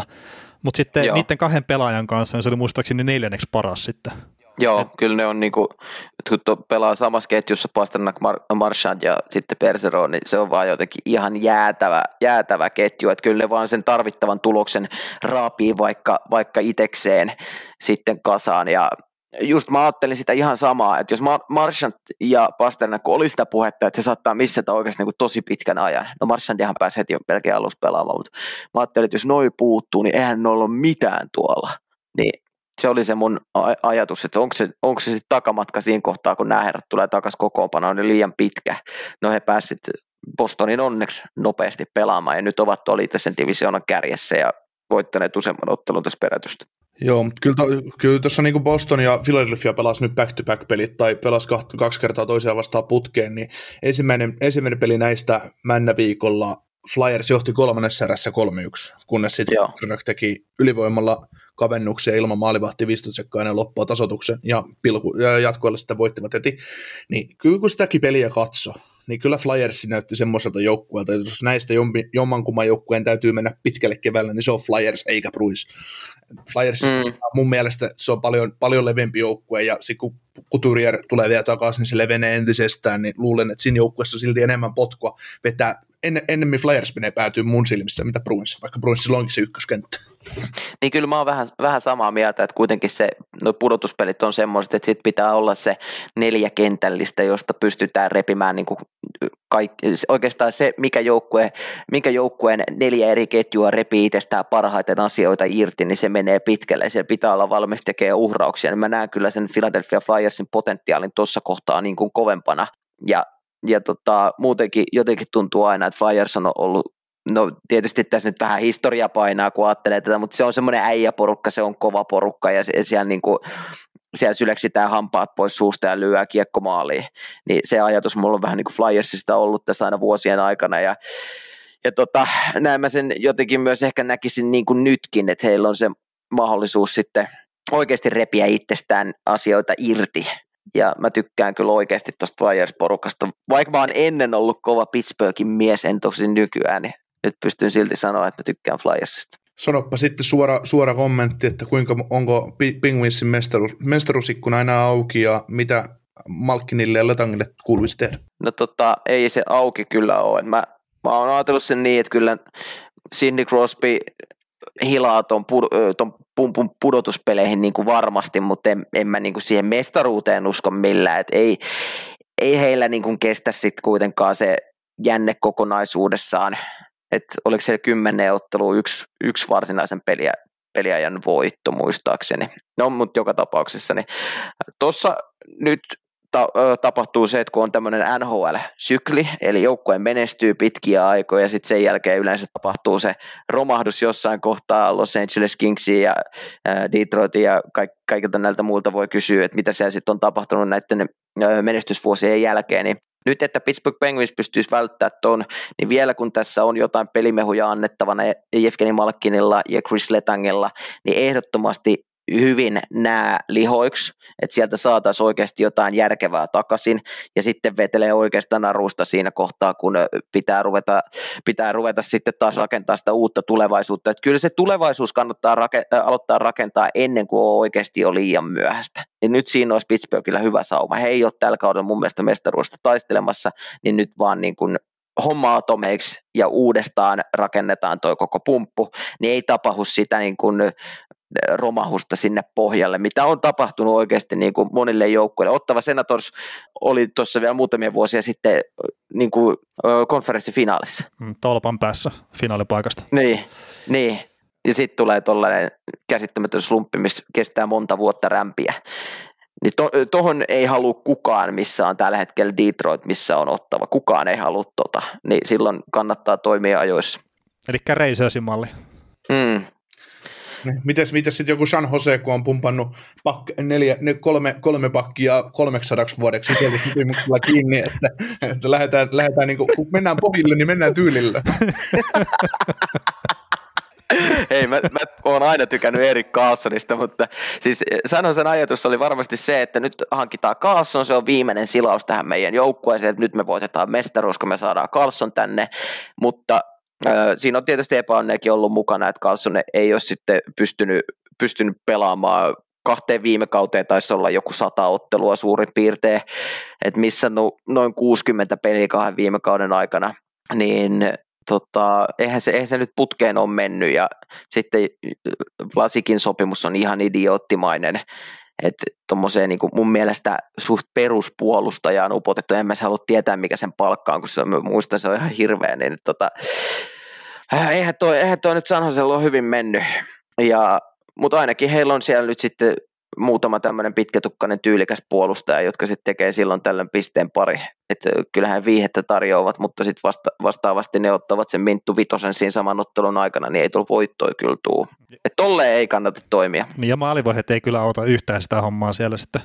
Joo, ei auta joo, että ei ne kyllä, kyllä niin kuin, saa silmiäänkään kiinni. Oliko se jo- Jones ja sitten toi, tuliko, oliko Dub, Dubnyk tuli täksi kaudeksi toiseksi maalivaksi? Joo, joo, niin, niin se oli, niin ei ne, ei ne kyllä, siis Jones on mun mielestä yksi NHLn kehnoimpia ykkösmaalivahteja ja varmaan aika moni muu yhtyy tähän mun mielipiteeseen sitten, niin ei, ei, ei, ei vaan toimi tuolla Sanosessa toi homma. Joo, kyllä se viimeinen niitti San Joselle oli se, että tehtiin iso sopimus ja Van der Geinin kanssa päästettiin Joe Pavelski pois sieltä, että se niin tapoi mm. alaa se joukkueen sisältä. Että... Niin, no sekin on ei. ihan, tota nyt en ajatellutkaan, mutta siis toi nyt oli, Nämä on tietty semmoisia, että nyt on helppo huudella, kun tiedetään, mitä on, miten, että Carlson ei ole pystynyt pelaamaan ja tiedetään, että Evander Keinellä on mennyt kaikkihan vihkoon tuossa tota, siviilipuolella. Niin tietysti nyt on helppo huudella, että miten sanoisin Saksin toimistolla olla noin tyhmiä, että tehdään tuollaisia ratkaisuja. Mm, mutta, mutta toisaalta... eihän silloin, sit, silloin, kun niitä ratkaisuja on tehty, niin eihän silloin olla, olla oikeasti, silloin varmasti se ajatus on ollut se, että Evander Kaneista saadaan erittäin hyvä voimahyökkääjä, joka tulee olemaan tärkeässä roolissa pudotuspeleissä, kun niin, niihin päästään. Erik Karlsson kuitenkin ennen siirtoa San Jose oli yksi sarjan parhaista puolustajista, niin näissä on aina myöskin se epäonni näissä tämmöisissä hommissa, et, mutta nyt se vaan näyttäytyy meillä aika kornilla tavalla.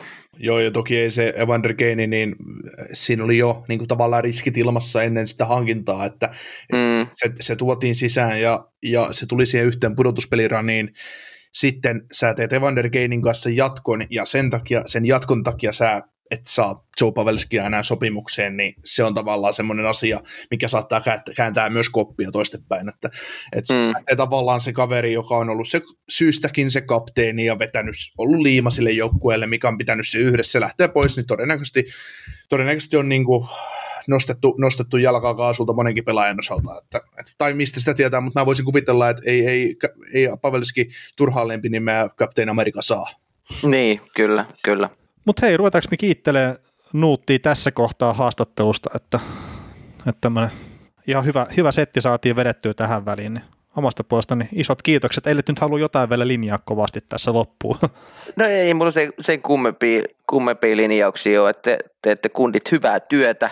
Mä kuuntelen tätä podcastia itse myöskin ja nyt kiva, kun tulee semmoinen jakso, missä mä oon myös itse äänessä, niin mä kuuntelen sitä sitten ihan ripeitillä. Mutta siis tota, kiitos kun kutsuitte vieraksi ja kiva, aina on kiva höpötellä NHL-jääkiekosta ja jääkiekkoista ylipäätäänkin. Kiitos kutsusta. No, kiitos ja iloa meidän puolella. Yes. Kuuntelit näköjään sitten ihan loppuun asti. Veli ja Niko kiittää. Ensi kerralla jatketaan.